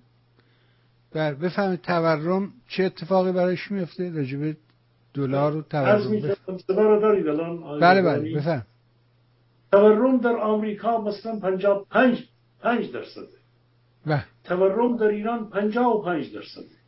تفاوت تورم در ایران با تورم در آمریکا مثلا میشه 50%. درسته دیگه. در پایان سال 1402 یا 2023 پول ایران 50% بیشتر ارزشش رو نسبت به دلار از دست میده. اینجاست که قیمت دلار یه باره میشد 50,000 تومان، بعد یهو میشه 75,000 تومان. چون قیمت این تورمه که تورم بیشتر در ایرانه که سبب میشه که ارزش پول ملی ما هم افت بکنه. یعنی قدرت خرید 100 تومان میشه به اندازه 50 تومان، ولی دلار همون وضعیت داره. بنابراین دلار که در آغاز سال مثلا 30,000-40,000 تومان بود، در پایان سال چون ارزش پول ملی نسبت به قدرت خریدش کم شد، قیمت یک دلار میشه 75,000 تومان، 80,000 تومان. از ماهیت و از موقعیت تورمی که میشه پول رو توضیح داد. خیلی ساده است. میگن آقا تورم اینه، پایان سال ارزش پول ملی ما نیمه شده، پس دلار اینجا به عنوان یک کالا، وقتی یه پول ملی میره دلار رو بخره باید بیشتر پول بده تا یه دلار رو بخره. اول سال 50,000 تومان دادیم، آخر سال باید 80,000 تومان بدیم، پس یک دلار میشه 80,000. تموم شد. خیلی ساده و برآوردم میکنند اقتصاددان های داخل، کمیسیون های خودشون، اتاق بازرگانی. همین روزا برآورد کردن شوک بعدی چیز بیاد. این شوک میتونن یک کمی های بهوانی زمانش رو طولانی کنن با همین پمپ کردن پول و دروغ و جعل و غیر و غیر، ولی شوک ارزی میاد و بعد یک باره میپره. به جای اینکه آرام آرام بره بالا 55 بشه، 60 بشه، 65 بشه، در یک شوک در عرض یک مثلا 3 هفته یه باره میشه 80,000 تومان. همینه. عرضم به حضورت که بذارید اگر که سلام میدونید بریم و تو این شرایط آشفته، اگر بحث اقتصاد شما به پایان رسیده، یک نکته رو بگم خدمتتون. یک گزارشی یکی از افراد خیلی جالب بودیم، عضو کمیسیون انرژی مجلس آقای بهبانی. ببینید یه زمانی بود میگفتن اسکله نفت گم شده، برده بودن اسکله رو فروخته بودن. یارو میگه که نمیدونم اسمش چی بود، احسان شریعتی هم چی اسمی، میگه گاز مایع 2500 تن گاز مایع تکافوی نیاز کشور رو میکنه، اما در این سال 6500 تن تولید شده و 4000 تن گاز مایع دزدیده شده. خبرنگار ازش میپرسه چی شده؟ میگه وزارت نفت گفته که ما نمیدونیم. شما ببینید نیاز کل کشور 2500 تنه، 6500 تن تهیه شده، تولید شده، 4000 تنش رو دزدیدن بردند. حالا بنیاد مستضعفان دزدیده، ستاد اجرایی فرمان امام دزدیده، کی دزدیده معلوم نیست.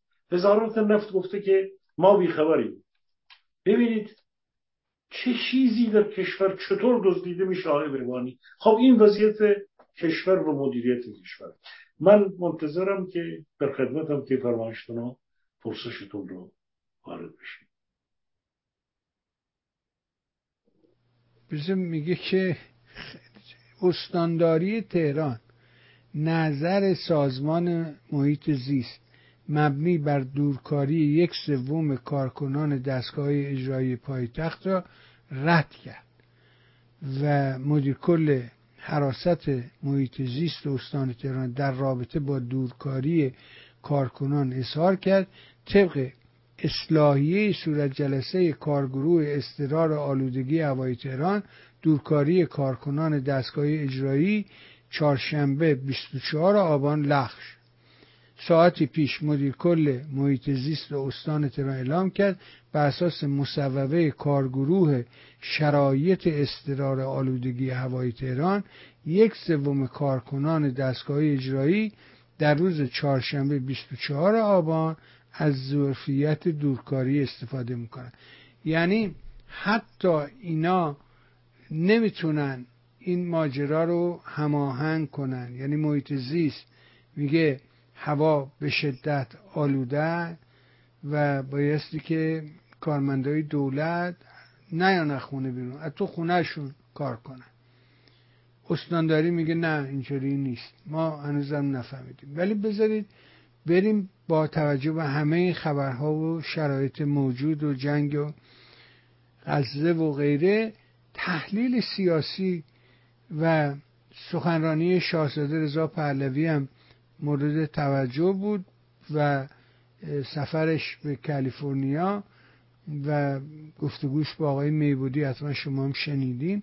ولی بشنویم و دلم میخواد قبل از این که تحلیل سیاسی رو بیان کنید راجع به این حرکت جدیدی که شروع کردید و قرار هفته آینده در این میهن تیوی عده‌ای از دوستان جمع بشن صحبت بکنه، قضیه اول راجع به اون برامون بگین خبرش چیست، چگونه است و بعد بشنویم تحلیل سیاسی شما. بله بسیار عالی. خب آقای بهبانی، ما چون هفته دیگر شما این موقعیت رو برای ما، فرصت رو برای ما فراهم کردید که چند نفر از دوستانی که به هر حال سالیان طولانی با هم دیگر در همین فضای چه در مسائل مربوط به بحث‌های سیاسی، بحث‌های اقتصادی، مسائل مربوط به آینده ایران، اینکه کشور به کدوم سمت و سو خواهد رفت، چه نظامی این با رفتن این رژیم، پایان این رژیم که امیدواریم که ایرانیان این رو بتونن در یک موقعیتی هر چه زودتر بهش دسترسی پیدا بکنن و نه با من شما میدونید که همواره نه از فروپاشی، نه از سرنگونی صرف، نه از جنگی که حمله نظامی الزاماً خارج باشه و جنگی که خانمانسوز باشه، نه از اینها، بلکه از یک انقلاب، از یک حرکت بنیادی، از اینکه جامعه مدنی، از اینکه مردم سرنوشتشون رو در دست بگیرن حمایت کردم همواره. از یک جنبش که در این سالهای اخیر جنبش زن زندگی آزادی که تشخص جهانی پیدا کرد، تعریف جدیدی از انسان ایرانی، چهره ما رو در جهان معرفی کرد. من خب جزء کسانی بودم هستم که از این جنبش، از رستاخیز ضد تبعیض همواره دفاع کردم. شما نام بعضی از عزیزان رو بردید که دنبال حقوق بین الملل هستند، موقعیت ایران، تفسیر و توضیح شرایط ما در جهان امروز هستند. ما رو ایرانیان رو به عنوان یک نظام، یک کشور در حقوق بین الملل توصیف می‌کنند، موقعیت ما رو توضیح میدن. فرهنگ ایرانیان رو که ما، رژیم ما فرهنگ ما رو در واقع نمایندگی نمی‌کنه. ایرانیان یک کشوری مردم ایران، ملت ایران خودشون رو در 4 سال تشخص فرهنگی و تمدنی خودشون رو نشون داد. به هر حال دوستانی که با این نگاه ایران رو نگاه می‌کنند و معتقدند که باید از طریق یک جبهه بزرگ برای آزادی و نجات ایران باید این شرایط ایران تغییر پیدا بکنه و نظامی مردم سالار متکی به قانون و به حقوق بشر مثل کشورهای برحال کشورهای دموکراتیک با پارلمان با قانون حقوق بشری یک چنین حکومتی در ایران، اونهایی که برحال نگاههایی که میگه به فرض ایرانیان شایستگی دموکراسی را ندارن، یه قدرت از بالا مثل کشور عربستان ولیعهد مثلا عربستان بن سلمان میتونه. خب ایران 118 سال پیش پارلمان داشته، ایران پس از اون جنبش نفت رو داشته، ایران بین سالهای 30-32 یک شرایط دیگری داشته، ایران در دهه 40 و 50 با پهلوی دوم دیوان سالاری در ایران رشد پیدا کرده. درست سیستم سیاسی دچار مشکلات بود و آخر سر به یک تک حزبی منجر شد، اما در کشور یک نظم اجتماعی ایجاد شد و یک نظم اجتماعی ساختارهای یک دولت مدرن رو ساخت. فرقی که من در همین نیم ساعت پیش گفتم که در کشور حتی نه در افغانستان، حتی در عربستان هم در 40 سال پیش ایجاد نشد. در زمان دو پهلوی ساختارها و نهادهایی در ایران ایجاد شد که در واقع واقعیت اینه که حوزه علمیه دانش ایران را نمیگردوند. دانشگاه های کشور ایجاد شدند به عنوان یک نهاد. بازار نهادی شد که با 50 سال پیشش فرق میکرد، با این همه سر به طغیان گذاشت بازار. کارخانه ها ایجاد شد، کشور صنعتی شد و به این ترتیب یک جامعه مدنی در ایران ساخته شد و این جامعه مدنی در واقع امروز صدای من داره جامعه بهوانی، یعنی که فریز نشدم که نه صدای من میرسه؟ بله. به این ترتیب در جامعه ایران یک شرایطی ایجاد شده که نیروها و مردم به همون میزان و همون نسبت یک شرایط دیگری رو میتونن برای آینده ایران ترسیم بکنن و ما در واقع از جبهه‌ای به نام جبهه آزادی و نجات ایران این رو به عنوان یک پلتفرم، به عنوان یک بیانیه، به هر حال همراه با تعدادی از دوستانی که چند دهه هست که در فضای رسانه‌ای و فضای سیاسی کشور فعال هستند رو اون رو اعلام کردیم و در هفته دیگر هم با دوستانی از که آقای انواری، مرتضی انواری، آقای مهندس هوشنگ کردستانی و دوستان دیگری هم شرکت خواهند کرد که هفته دیگر ما این در خدمت شنوندگان و بینندگان ارجمند شما خواهیم بود که مسئله ما این که چگونه یک جبهه آزادی و نجات برای ایران میتونه پایه‌گذاری بشه، راجع به این برنامه صحبت خواهیم کرد. اگر قسمت‌های دیگر هست که اگر در این مورد پرسشی نیست که من برم جلوتر در مورد اوضاع سیاسی کشور. بفرمایید، میشنوید. به حضورتون ببینید آقای بهوانی، من میخوام یک چیزی رو خیلی مثل اون دفعه آخر که شما و من یه بحثی خیلی راحت با هم داشتیم، همیشه دیالوگی بوده، این رو به این ترتیب بگم. از زمانی که 39 روز پیش این جنگ شروع شد، شاید یکی دو روز بعدش، دوستانی که سالیان طولانی با ما به هر حال در ارتباط در هشت و نشت هستند زنگ میزدن. بعضی نگران بودن که من مثل 50 سال پیش بیام از آرمان فلسطین دفاع بکنم. دوستان به من زنگ میزدن، میگفتن فلانی شما نری اونجا، مثلا به فرض اسرائیل رو محکوم بکنی به فلسطین و بعد مسئله حماس و فلسطین رو قاطی بکنی، خلط مبحث بکنی. نگران بودند. خب دوستان حرف میزنن، همطور که به جنابعالی زنگ میزنن نظراتشون رو میدن. دوستان دیگری هم بودن میگفتن آقا شما این مسئله سرنوشت ایران رو میخوای چطور توضیح بدی؟ فردا اگر وضعیتی وجود بیاد از خارج حمله نظامی بشه، ما الان باید محکوم بکنیم. تون تون دنبال این بودن برن یک عده یک نوشته‌ای بدن، زنگ میزدن میگفتن شما این نوشته رو امضا میکنید. خب ما دو تا نوشته دیدیم و افرادی که از من میپرسیدم تو امضا کردی؟ گفتم آقا نه، من همین چیزایی رو امضا نمیکنم، چون بعضی از این متن‌ها میاد اسرائیل رو محکوم میکنه، اونو میکنه نمیدونم اشغالگر، صهیونیست، چی بدون این که مسائل بیشتر عاطفیه، بیشتر در یک نقطه‌ای در تاریخ.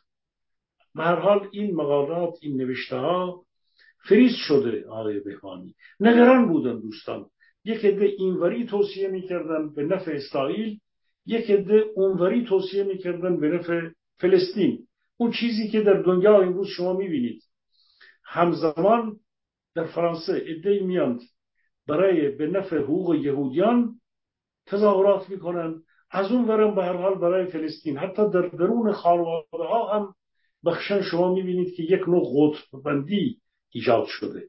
برای به هر حال ماها که در فضای رسانه‌ای حضور داریم، به درجاتی به ما دوستانی که محبت دارن، لطف دارن، که میخوان ما اشتباه نکنیم صحبت میکنن. خب ببینید همینجا دوست عزیز بزرگوار ما جناب آقای شاهین‌پر که یک انسان فرهیخته است بسیار، خب ببینید چقدر بهش فحاشی میشه. واقعا متاسفم و واقعا متاسفم، چون ایشون یک انسانی است بسیار با دانش و با تجربه، ولی وقتی که به محض این که بخواد نگاه خودش رو توضیح بده، با یک کوهی از انتقادهای عاطفی روبرو میشه.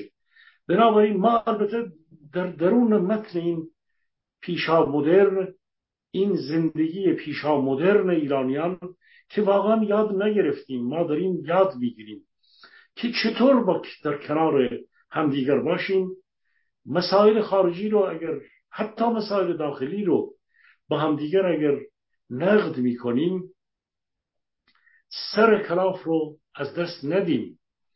چگونه نقد بکنیم؟ حوادث رو ببینیم، رویدادها رو توضیح بدیم، در کنار یکدیگر بمونیم. آقای بهبانی، من از این خانواده بزرگی هستم و در این خانواده بزرگ عزیزان و دوستان و برادر و خواهر و اینها شاید 40 سال پیش وقتی بحث می‌کردیم به التهاب کشیده می‌شد. امروز در بین ما به التهاب کشیده نمیشه، چون واقعیت اینه که هدف اینه که ما اول عاطفه است، خانواده است، دوستی هاست، برادری هاست، خواهر برادری است و روابط دوستانه ای است که گاهان حتی فراتر از مسائل خانوادگی است. اینها رو باید برای یک کشور، وقتی که پای منافع یک کشور به وجود میاد، ارق ملی، ایران دوستی ما، دوست داشتن مردم ما در این حادثه فراتر از حتی روابط خانوادگی است، رابطه دوستی است. یعنی ما باید یه چیز رو یاد بگیریم واقعا، وقتی که پای ایران خانوم ما مطرح میشه، کشور ما میهن مطرح میشه، باید روی اون گذشت، حتی به مراتب بالاتر از مسائل دوستی و خانوادگی باشه. اگر واقعا ما ایران رو، ما میهن رو دوست داریم و برای آزادی اون و برای اینکه این رژیم جنایتکار بره، ما در اون صورت نمیتونیم با هم دیگر روی مسئله فلسطین و اسرائیل با هم دیگر اختلاف بکنیم، دچار تفرقه بشیم. باید به خودمون نهیب بزنیم. من اصلی ترین حرف من اینه الان که به هر حال آقای رضا پهلوی یک موزگیری میکنه، بعدن البته عده‌ای از دوستانشون رو توضیح دادن. به گمان من این موزگیری، اجازه بدید من راحت بگم، موزگیری پخته‌ای نیست که آدم بیاد بگه که سر ما رو باید زد. این گونه اصولا با این ادبیات یک رهبر ملی نمیتونه حرف بزنه. این به معنای این نیست اگر ایران جنگی رو شروع کرده، ما اجازه داشته باشیم اون طرف رو بگیم آقا تو اصلا، ما بگیمم نقشی نداره، من از سلیمی بشینم بگم آقا اینا آمریکا رو بزنن فلان بکنن بکشن یا نکنن، بعد اون اجازه نداره حمله بکنه. کسی به حرف من گوش نمیکنه. ما در اونجا گزارشگر هستیم، ما میگیم آقا این نباید حمله بکنه، اگر حمله کرد و بهش میگیم، حتی به این جنایتکار که چاقو تو دستشه. الان اگه یکی به من حمله ور بشه، یه چاقو تو دستش باشه، اگه من نتونم صندلی بگیرم جلوش، اگر من ابزاری در دست من نباشه که به هر حال مقابله بکنم، در اون صورت شاید بتونم آخرین کلمات رو بهش بگم، اینو آرامش کنم. رژیم جمهوری اسلامی دردش خیلی خیلی پیشرفته است، اما در بدترین شرایط هم که این در لحظه مرگ خودش هم حتی باشه، باید میشه باش دیالوگ کرد. دیالوگ ما کمتر و کمتر تأثیر گذاره، اما به هر حال جامعه اپوزیسیون ولی وقتی که قبول نکرد، شروع کرد به تعرض و اونها باجم دادن، بازم قبول نکرد، به خودش متوهم شد، خب یکی بلند میشه سپاه پاسداران میزنه، فلان میزنه، بیسارا میزنه. این گفتن نداره آقای بهبان، این توصیه کردن به خارج نداره. چه چیزی در اینجا وجود داره که رئال پلیتیک ما رو توضیح میده؟ یک رهبر. ببینید من یه چیز دیگرم خدمتتون بگم، مگر دوستداران آقای رضا پهلوی یا دوستداران آقای بنی صدر به دکتر بختیار نمیگفتن تو از صدام حسین دفاع کردی، پول گرفتی در زمانی که جنگ شروع شده بود، طرفی طرف دشمن؟ مگه آقای رضا پهلوی نگفت من حاضرم برم به جنگم علیه صدام حسین؟ مگر آقای داروش همایون نگفت که اگه به ایران حمله بشه من میرم اون طرف، با حتی حاضرم برم ایران مقابل دشمن بایستم؟ پس این یک باب و دو هوا چیست؟ آیا رژیم جمهوری اسلامی پرسش از دوستداران آقای رضا پهلوی است؟ آیا رژیم جمهوری اسلامی 20 سال پیش چیز دیگری بود؟ همین درک و همین خرک بود، همین کثافت و جنایت بود، چهره شنی و فقیه ولایت فقیه بود، فرقی نمی‌کرد. پس چطور اون موقع میگفتن اگه حمله‌ای بشه ما در مقابل حمله می‌ایستیم، امروز چیز دیگه میگن؟ برای من پرسش روشنه، در واقع فرد سیاست مدار چه در اون موقع آقای داریوش همایون اشتباه میکرد و در همون موقع نسبتهایی رو به من به مجاهدین کار ندارم که رفت در اونجا همراه با صدام حسین وارد اشتباهات بزرگ فاجعه باری شد. اما دکتر بختیار وضعیت دیگری داشت. ولی مسئله اینجاست که ما نمیتونیم در رابطه با نیروی خارج، نیروی بیگانگانی که از خارج میاند میخوان به ایران حمله نظامی بشند، این رو به شکل یک کنسرو در سیاست اینو توضیح بدیم، بگیم این درسته یا غلطه، محتوای این کنسرو قابل خوردن هست یا نیست. در رئال پلیتیک مسائلی پیش میره در صحنه واقعی سیاست و ارتباطات ما در چه در دنیای دیپلماسی و چه در مراحل تصادمات، مسائلی پیش میره که اپوزیسیون در واقع سیاستگزار نیست. تا موقعی که اپوزیسیون به یک قدرت مثل نلسون ماندلا یا مثل نهرو در اون روزهای آخر به یک قدرت کاملا تعیین کننده تبدیل نشد که احزاب و نیروها و جمعیت‌های بزرگ در دستش به طور ملموس در دستش نباشه، ماندلا سال 92 تا موقعی که به این تبدیل نشد نمیتونه حرفهای درشتر از قد و قواره خودش بزنه. آقای بهبانی غلطه این. آقای رضا پهلوی اجازه نداره، به ضرر خود ایشون میشه، به ضرر خود ایشون میشه. چون من برای ایشون ظرفیت قائلم، من برای آقای رضا پهلوی من اینطوری نگاه نمی کنم، من به عنوان یک جمهوری خواه به ایشون احترام میذارم، صادقانه به ایشون احترام میذارم. بخشی از مردم ایران ایشون رو میخواند، در سیاست سه تا حزب در آلمان بعد از ماها با هم توافق رسیدند، به یک کوالیسیون رسیدند. دوران دیگه فوش دادن‌ها و یکی بیاد بگه رضا اورشلیمی و یکی بگه پدرش این بود و اینا ناپختگی است، اینا تا جنینی کار خوناشامی است، اینا جنینی اند، اینا دوران پیشا مدرنند، اینا با هم دیگر می جنگند. یکی ممکن آلوده به حکومت اسلامی باشه، یکی آلوده به یکی دیگه باشه. این چیزها در فضای سیاست واقعی کشور بی‌معناست. ایران به ایران خدمت نمی‌کنه. ولی این به این معنا نیست من به آقای رضا پهلوی، به شاهزاده رضا پهلوی نقد نکنم. من ایشون رو به عنوان هم یک نیرویی که در معادلات سیاسی قدرت حضور خواهند داشت و از این بابت ناراحت نیستم. خوشحالم که یک چنین چهره‌ای هست، به خاطر اینکه هوادارانی داره. ایشون فرد مدرن نیست، ولی وقتی که حرفی میزنه که نباید این حرفو میزد، خب من ناراحت میشم، میگم به مردم ما ضربه میخوره. اون موقعی که میخواست پول جمع کنه برای اعتصابات کارگری، من سه بار به ایشون هشدار دادم، گفتم نکن این کارو، شما جنبش کارگری رو نمیشناسی، افرادی به شما گفتن، بعد به شما اتهام میزنن که پولو چیکار کرد. از یک مبارز سندیکایی 50 سال پیش که 44 سال پیش در مبارزات سندیکایی مردم ایران از یک به هر حال فردی که اطلاع داشت مشورت بگیر.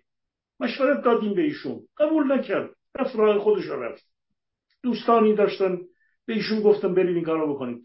امروز هم به ایشون توصیه میکنم که اینجور حرفا نزنه. اگر بنده 7 بار گز میکنم، چون ایشون موقعیتش از من حساس‌تر هست، باید 10 بار گز بکنه حرف بزنه آقای بهبانی. و اون کسی که به استاد ناصر شاهین‌پر فحاشی میکنه، باید بدونه که کار خطایی کرده، چون اینها جز ارزش‌های جامعه ما هستند. آدم به یک پدر، به یک فرد مسن، به یک بزرگسال، به یک انسان فرهیخته نباید. فردا خود اینهایی که به ایشون تعرض کردن، به شاهزاده ایشون تعرض خواهند کرد و نباید اجازه داد. بنده با آقای ایرج مستاقی که دوست منه، خیلی هم دوستش دارم، در یک جای انتقادی داشتم، در همینجا اومدم به ایشون مطرح کردم، ولی ذره‌ای در موقعیت ایشون، در جنبش دادخواهی، در نقش ایشون، در تأثیرات ایشون، ذره‌ای از شخصیت ایشون در نگاه من کاهش پیدا نکرده. من با ایرجان مستاقی، با اصلانی، با دوستان دیگر با هم دیگر کار کردیم، مبارزه کردیم برای جنبش دادخواهی. ما باید اینو یاد بگیریم که در کنار یکدیگر بمانیم، از ایران خانوم ما، از این ما و میهن ما دفاع بکنیم. بسیاری دوستان مشروطه‌خواه امروز هستند که واقعا ایرانشون رو دوست دارند، دارن کار میکنن. به همین میزان بنده به عنوان یک فرد جمهوری‌خواه که، ولی وقتی که دارم صحبت میکنم، صحبت از آزادی و نجات ایران میکنم. اگر روزی در یک جایی نشستم به من گفتن آقا جمهوری میخوای یا پادشاهی، میگم آقا من جمهوری میخوام. حالا اگر کشور اونجا رفراندوم، یک رأی ما از به هر حال تعیین رفراندوم و نظام است، شاید 60 میلیون رأی دهنده باشه، یک رأی از 60 میلیون رو یکی ماهایی اون تعیین نظام میکنه. و چرا باید از الان این جنگ ها وجود بیاد؟ اما آقای بهبانی، من به صراحت راحت مطرح میکنم، سیاست مردان و زنان ایران باید مراقب باشند. ما در دوران التهاب زندگی میکنیم. به اون دوستانی که به من میگفتن که سلیمی اصغر اینو بگو اونو نگو، من همواره بهشون توضیح دادم که در این التهاب بهتر اینه که ما موضع‌گیری این طرف اون طرفی نکنیم. ما میتونیم نقد بکنیم، میتونیم گزارش بکنیم آقای بهبانی، اما در نهایت باید به نام در واقع برای ایران خودمون رو تمرکز بدیم از این، به ویژه از این ایموسیون ها. اگر به من بگم تو بیا توی کلن برای یا اسرائیل یا فلسطین ما میخوایم تظاهراتی بذاریم، من ابدا در اونجا نخواهم رفت. ما در این فاصله برای پیرکیان برنامه داشتیم، ولی در اونجا در آغاز دوست عزیز ما آقای ارژنگ برهان که یکی دوستی که چند ده هست که ما در اینجا اعلام کرد اینجا نه پرچم فلسطین میره بالا نه پرچم اسرائیل، رسما اعلام کرد که اگر شما پایین نیارید ما سکیوریتی ما تقاضا میکنیم که پرچم‌های شما رو پایین بیارند. هر دو پرچم باید بیاد بیرون. ما ایرانیم، یه پرچم شیر خورشید داریم. دوستانی اگر پرچم‌های دیگرم علاقه‌مندن، پرچم کردستان و پرچم بلوچستان و اینا دارن، خب همراه خودشون میارن. ولی پرچم اسرائیل و فلسطین در جمع ما التهاب ایجاد میکنه. ما باید از همینجا قدم به قدم به ایران ما، به مبارزات خودمون، به اتحاد ما فکر بکنیم. بسنده میکنم آقای بهبانی، امشب خسته کردیم به هر حال شما رو، شنوندگان ارجمند.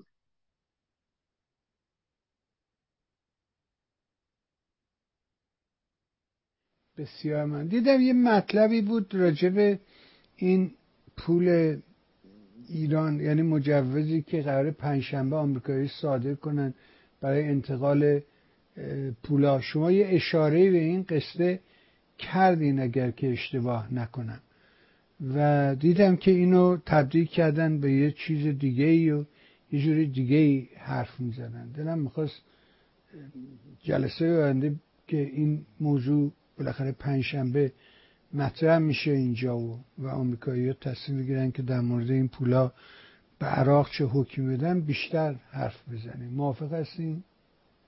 بله، فرمودید که الان کوتاه اشاره بکنم یا جلسه بعد؟ بله، حالا الان بگه بگید خوب بله بفرمایید. من به گوارم آقای بهوانی، من اشاره کردم صحبت 10 فرمودید. بله خواهش. ببینید 3 ماه پیش صحبت از یک 10 میلیارد عراق بود، 6 میلیارد کره جنوبی بود و 2 میلیارد و نیم دیگر بود که از کشورهای اگه اشتباه نکنم لوکسامبورگ رو گرفته بودن، ولی فکر میکنم الان یادم میاد 2 میلیارد خوردی است کدوم کشور بود.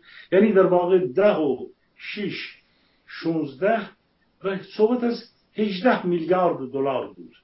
همون 3 ماه پیش ما صحبت اینه کردیم، گفتیم که در 3 کشور منطقه، در به هر حال در امارات و عمان و یک کشور دیگر، 3 کشور اون الان یادم میاد، قرار بود که اینها در 3 بانک، بانک های گوناگون اونها، این 3 طلب ایران که فریز شده بود بره اونجا و نگهداری بشه و بعد اینا بتونن برای کالاهای غیر تحریمی از اون استفاده بکنن. یعنی اجازه ندارن قطعاتی رو بگیرن که برای پهباد، قطعاتی رو بگیرن که برای فلانه، برای دارو و مواد غذایی اینها استفاده میشه. و امروز هم شما میدونید، خودتون در امریکا تشریف دارید، میدونید که به این راحتی نیست. اون 6 میلیارد هنوز سرنوشتش معلوم نیست. اگر این گزارشی که الان راجع به این 10 میلیارد بایدن آزاد بکنه، به یقین یک بازی پشتش وجود داره. این پول رو یا در عمان یا در اروپا در صندوق‌های خواهند گذاشت. پول مال ایرانه آقای بهبانی. ببینید وقتی که عراق این پول رو نگه می‌داره، تنش بین دولت عراق، اینو باید شنوندگان عزیز توجه بکنند، وقتی که عراق این پول رو داره نمیتونه به ایران بگه چرا پول نمیده. آقا یکی از من طلب داره، میاد طلب منو بگیره، من بهش میگم اون سرگردونده، این سرگردونده، اون اجازه نمیده. یه روز من میگه آقا من این پول رو به تو دادم، من این نفت و این گاز و اینا رو به تو دادم یا چیزی بهت دادم، تو باید به من برگردونی. عراق در کنار ایران زندگی میکنه، اونجا مقتدی صدر هست، سیستانی هست، گروه‌های بدن هشت شعبی و غیر ازالک هستند، اونها یک مناسباتی با دولت ایران دارند. اون میخواد این طلب رو از خودش آزاد کنه، باز با ایران مراودات جدید بکنه، مواد غذایی میگیره، انرژی میده، انرژی میگیره، حوزه‌های نفتی مشترک دارن، پالایشگاه‌های مرزی دارن آقای بهبانی، با هم دارن زندگی میکنن دو کشور. اینه که اون 10 میلیارد رو میخواد بده، خودش رو سبک کنه. این 10 میلیارد خود عراق هم به آمریکا فشار آورده که آقا این طلب داره، من باید این طلب رو مسترد کنم بهش. مثل کره فشار آورده بودن راجع. بله، تا کی میتونم نگه دارم؟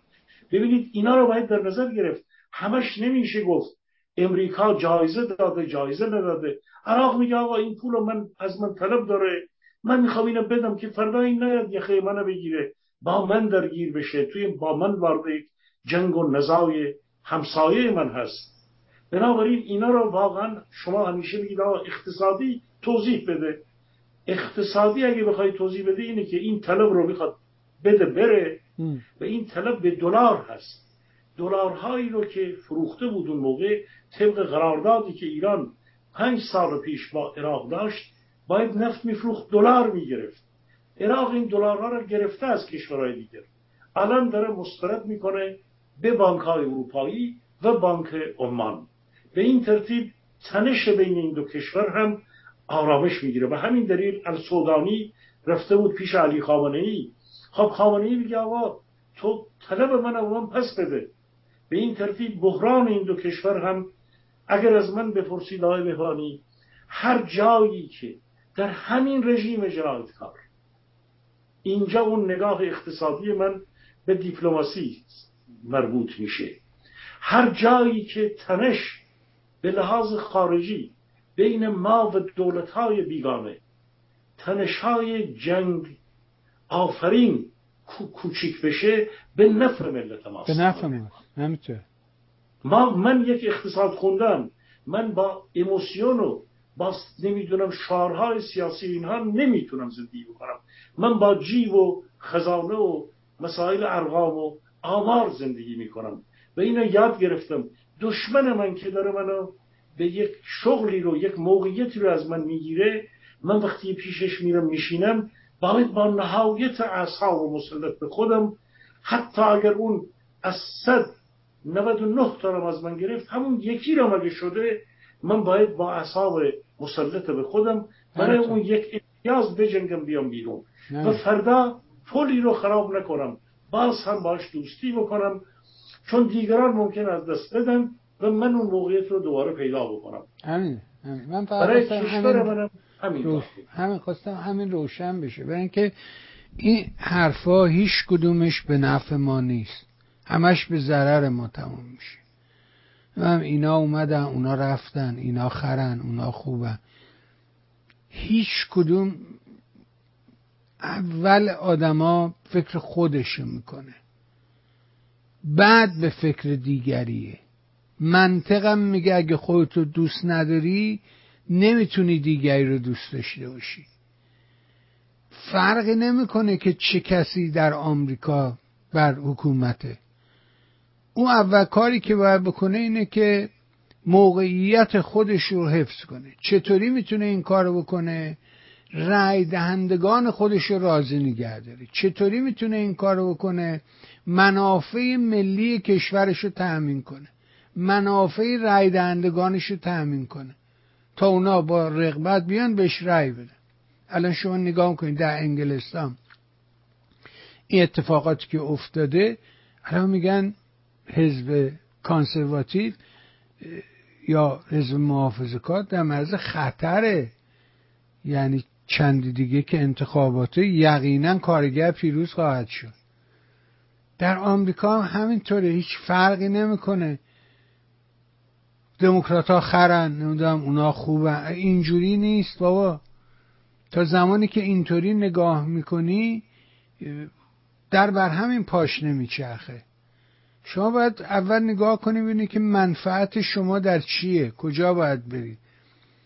همین 6 میلیاردی که این همه قال را انداختن آیا به دست ایران رسیده؟ دوباره بلاکش کرده، دوباره همونو گفته نه بهش ندید فعلا.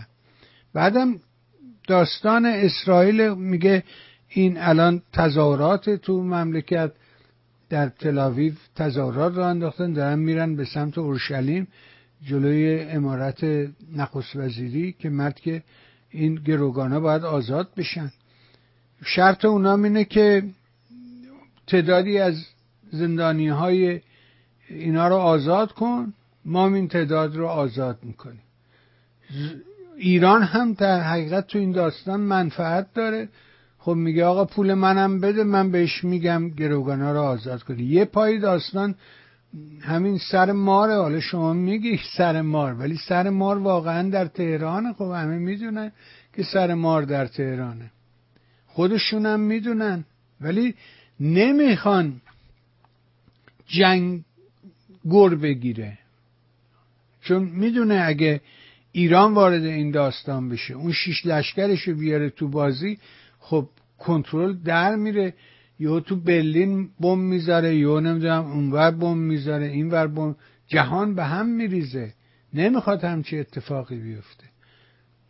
به حال آقا ممنون از شما، سپاسگزارم و مثل همیشه برای خودت، عزیزانت، خصوصا همسر دانشمندت از صمیم قلب آرزوی بهترین دارم تا فرصت دیگر و گفتگو دیگر. ممنون از شما آقای سلیم. سپاس از شما جناب عالی. تشکر میکنم. ممنون.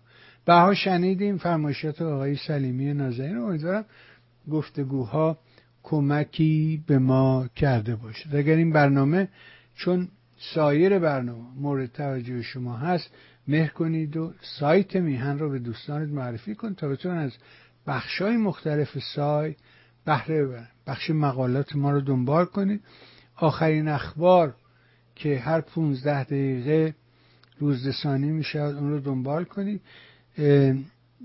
ماجرای در حقیقت بافر کردن و نمیدونم دنبال کردن امیدوارم حل شده باشه.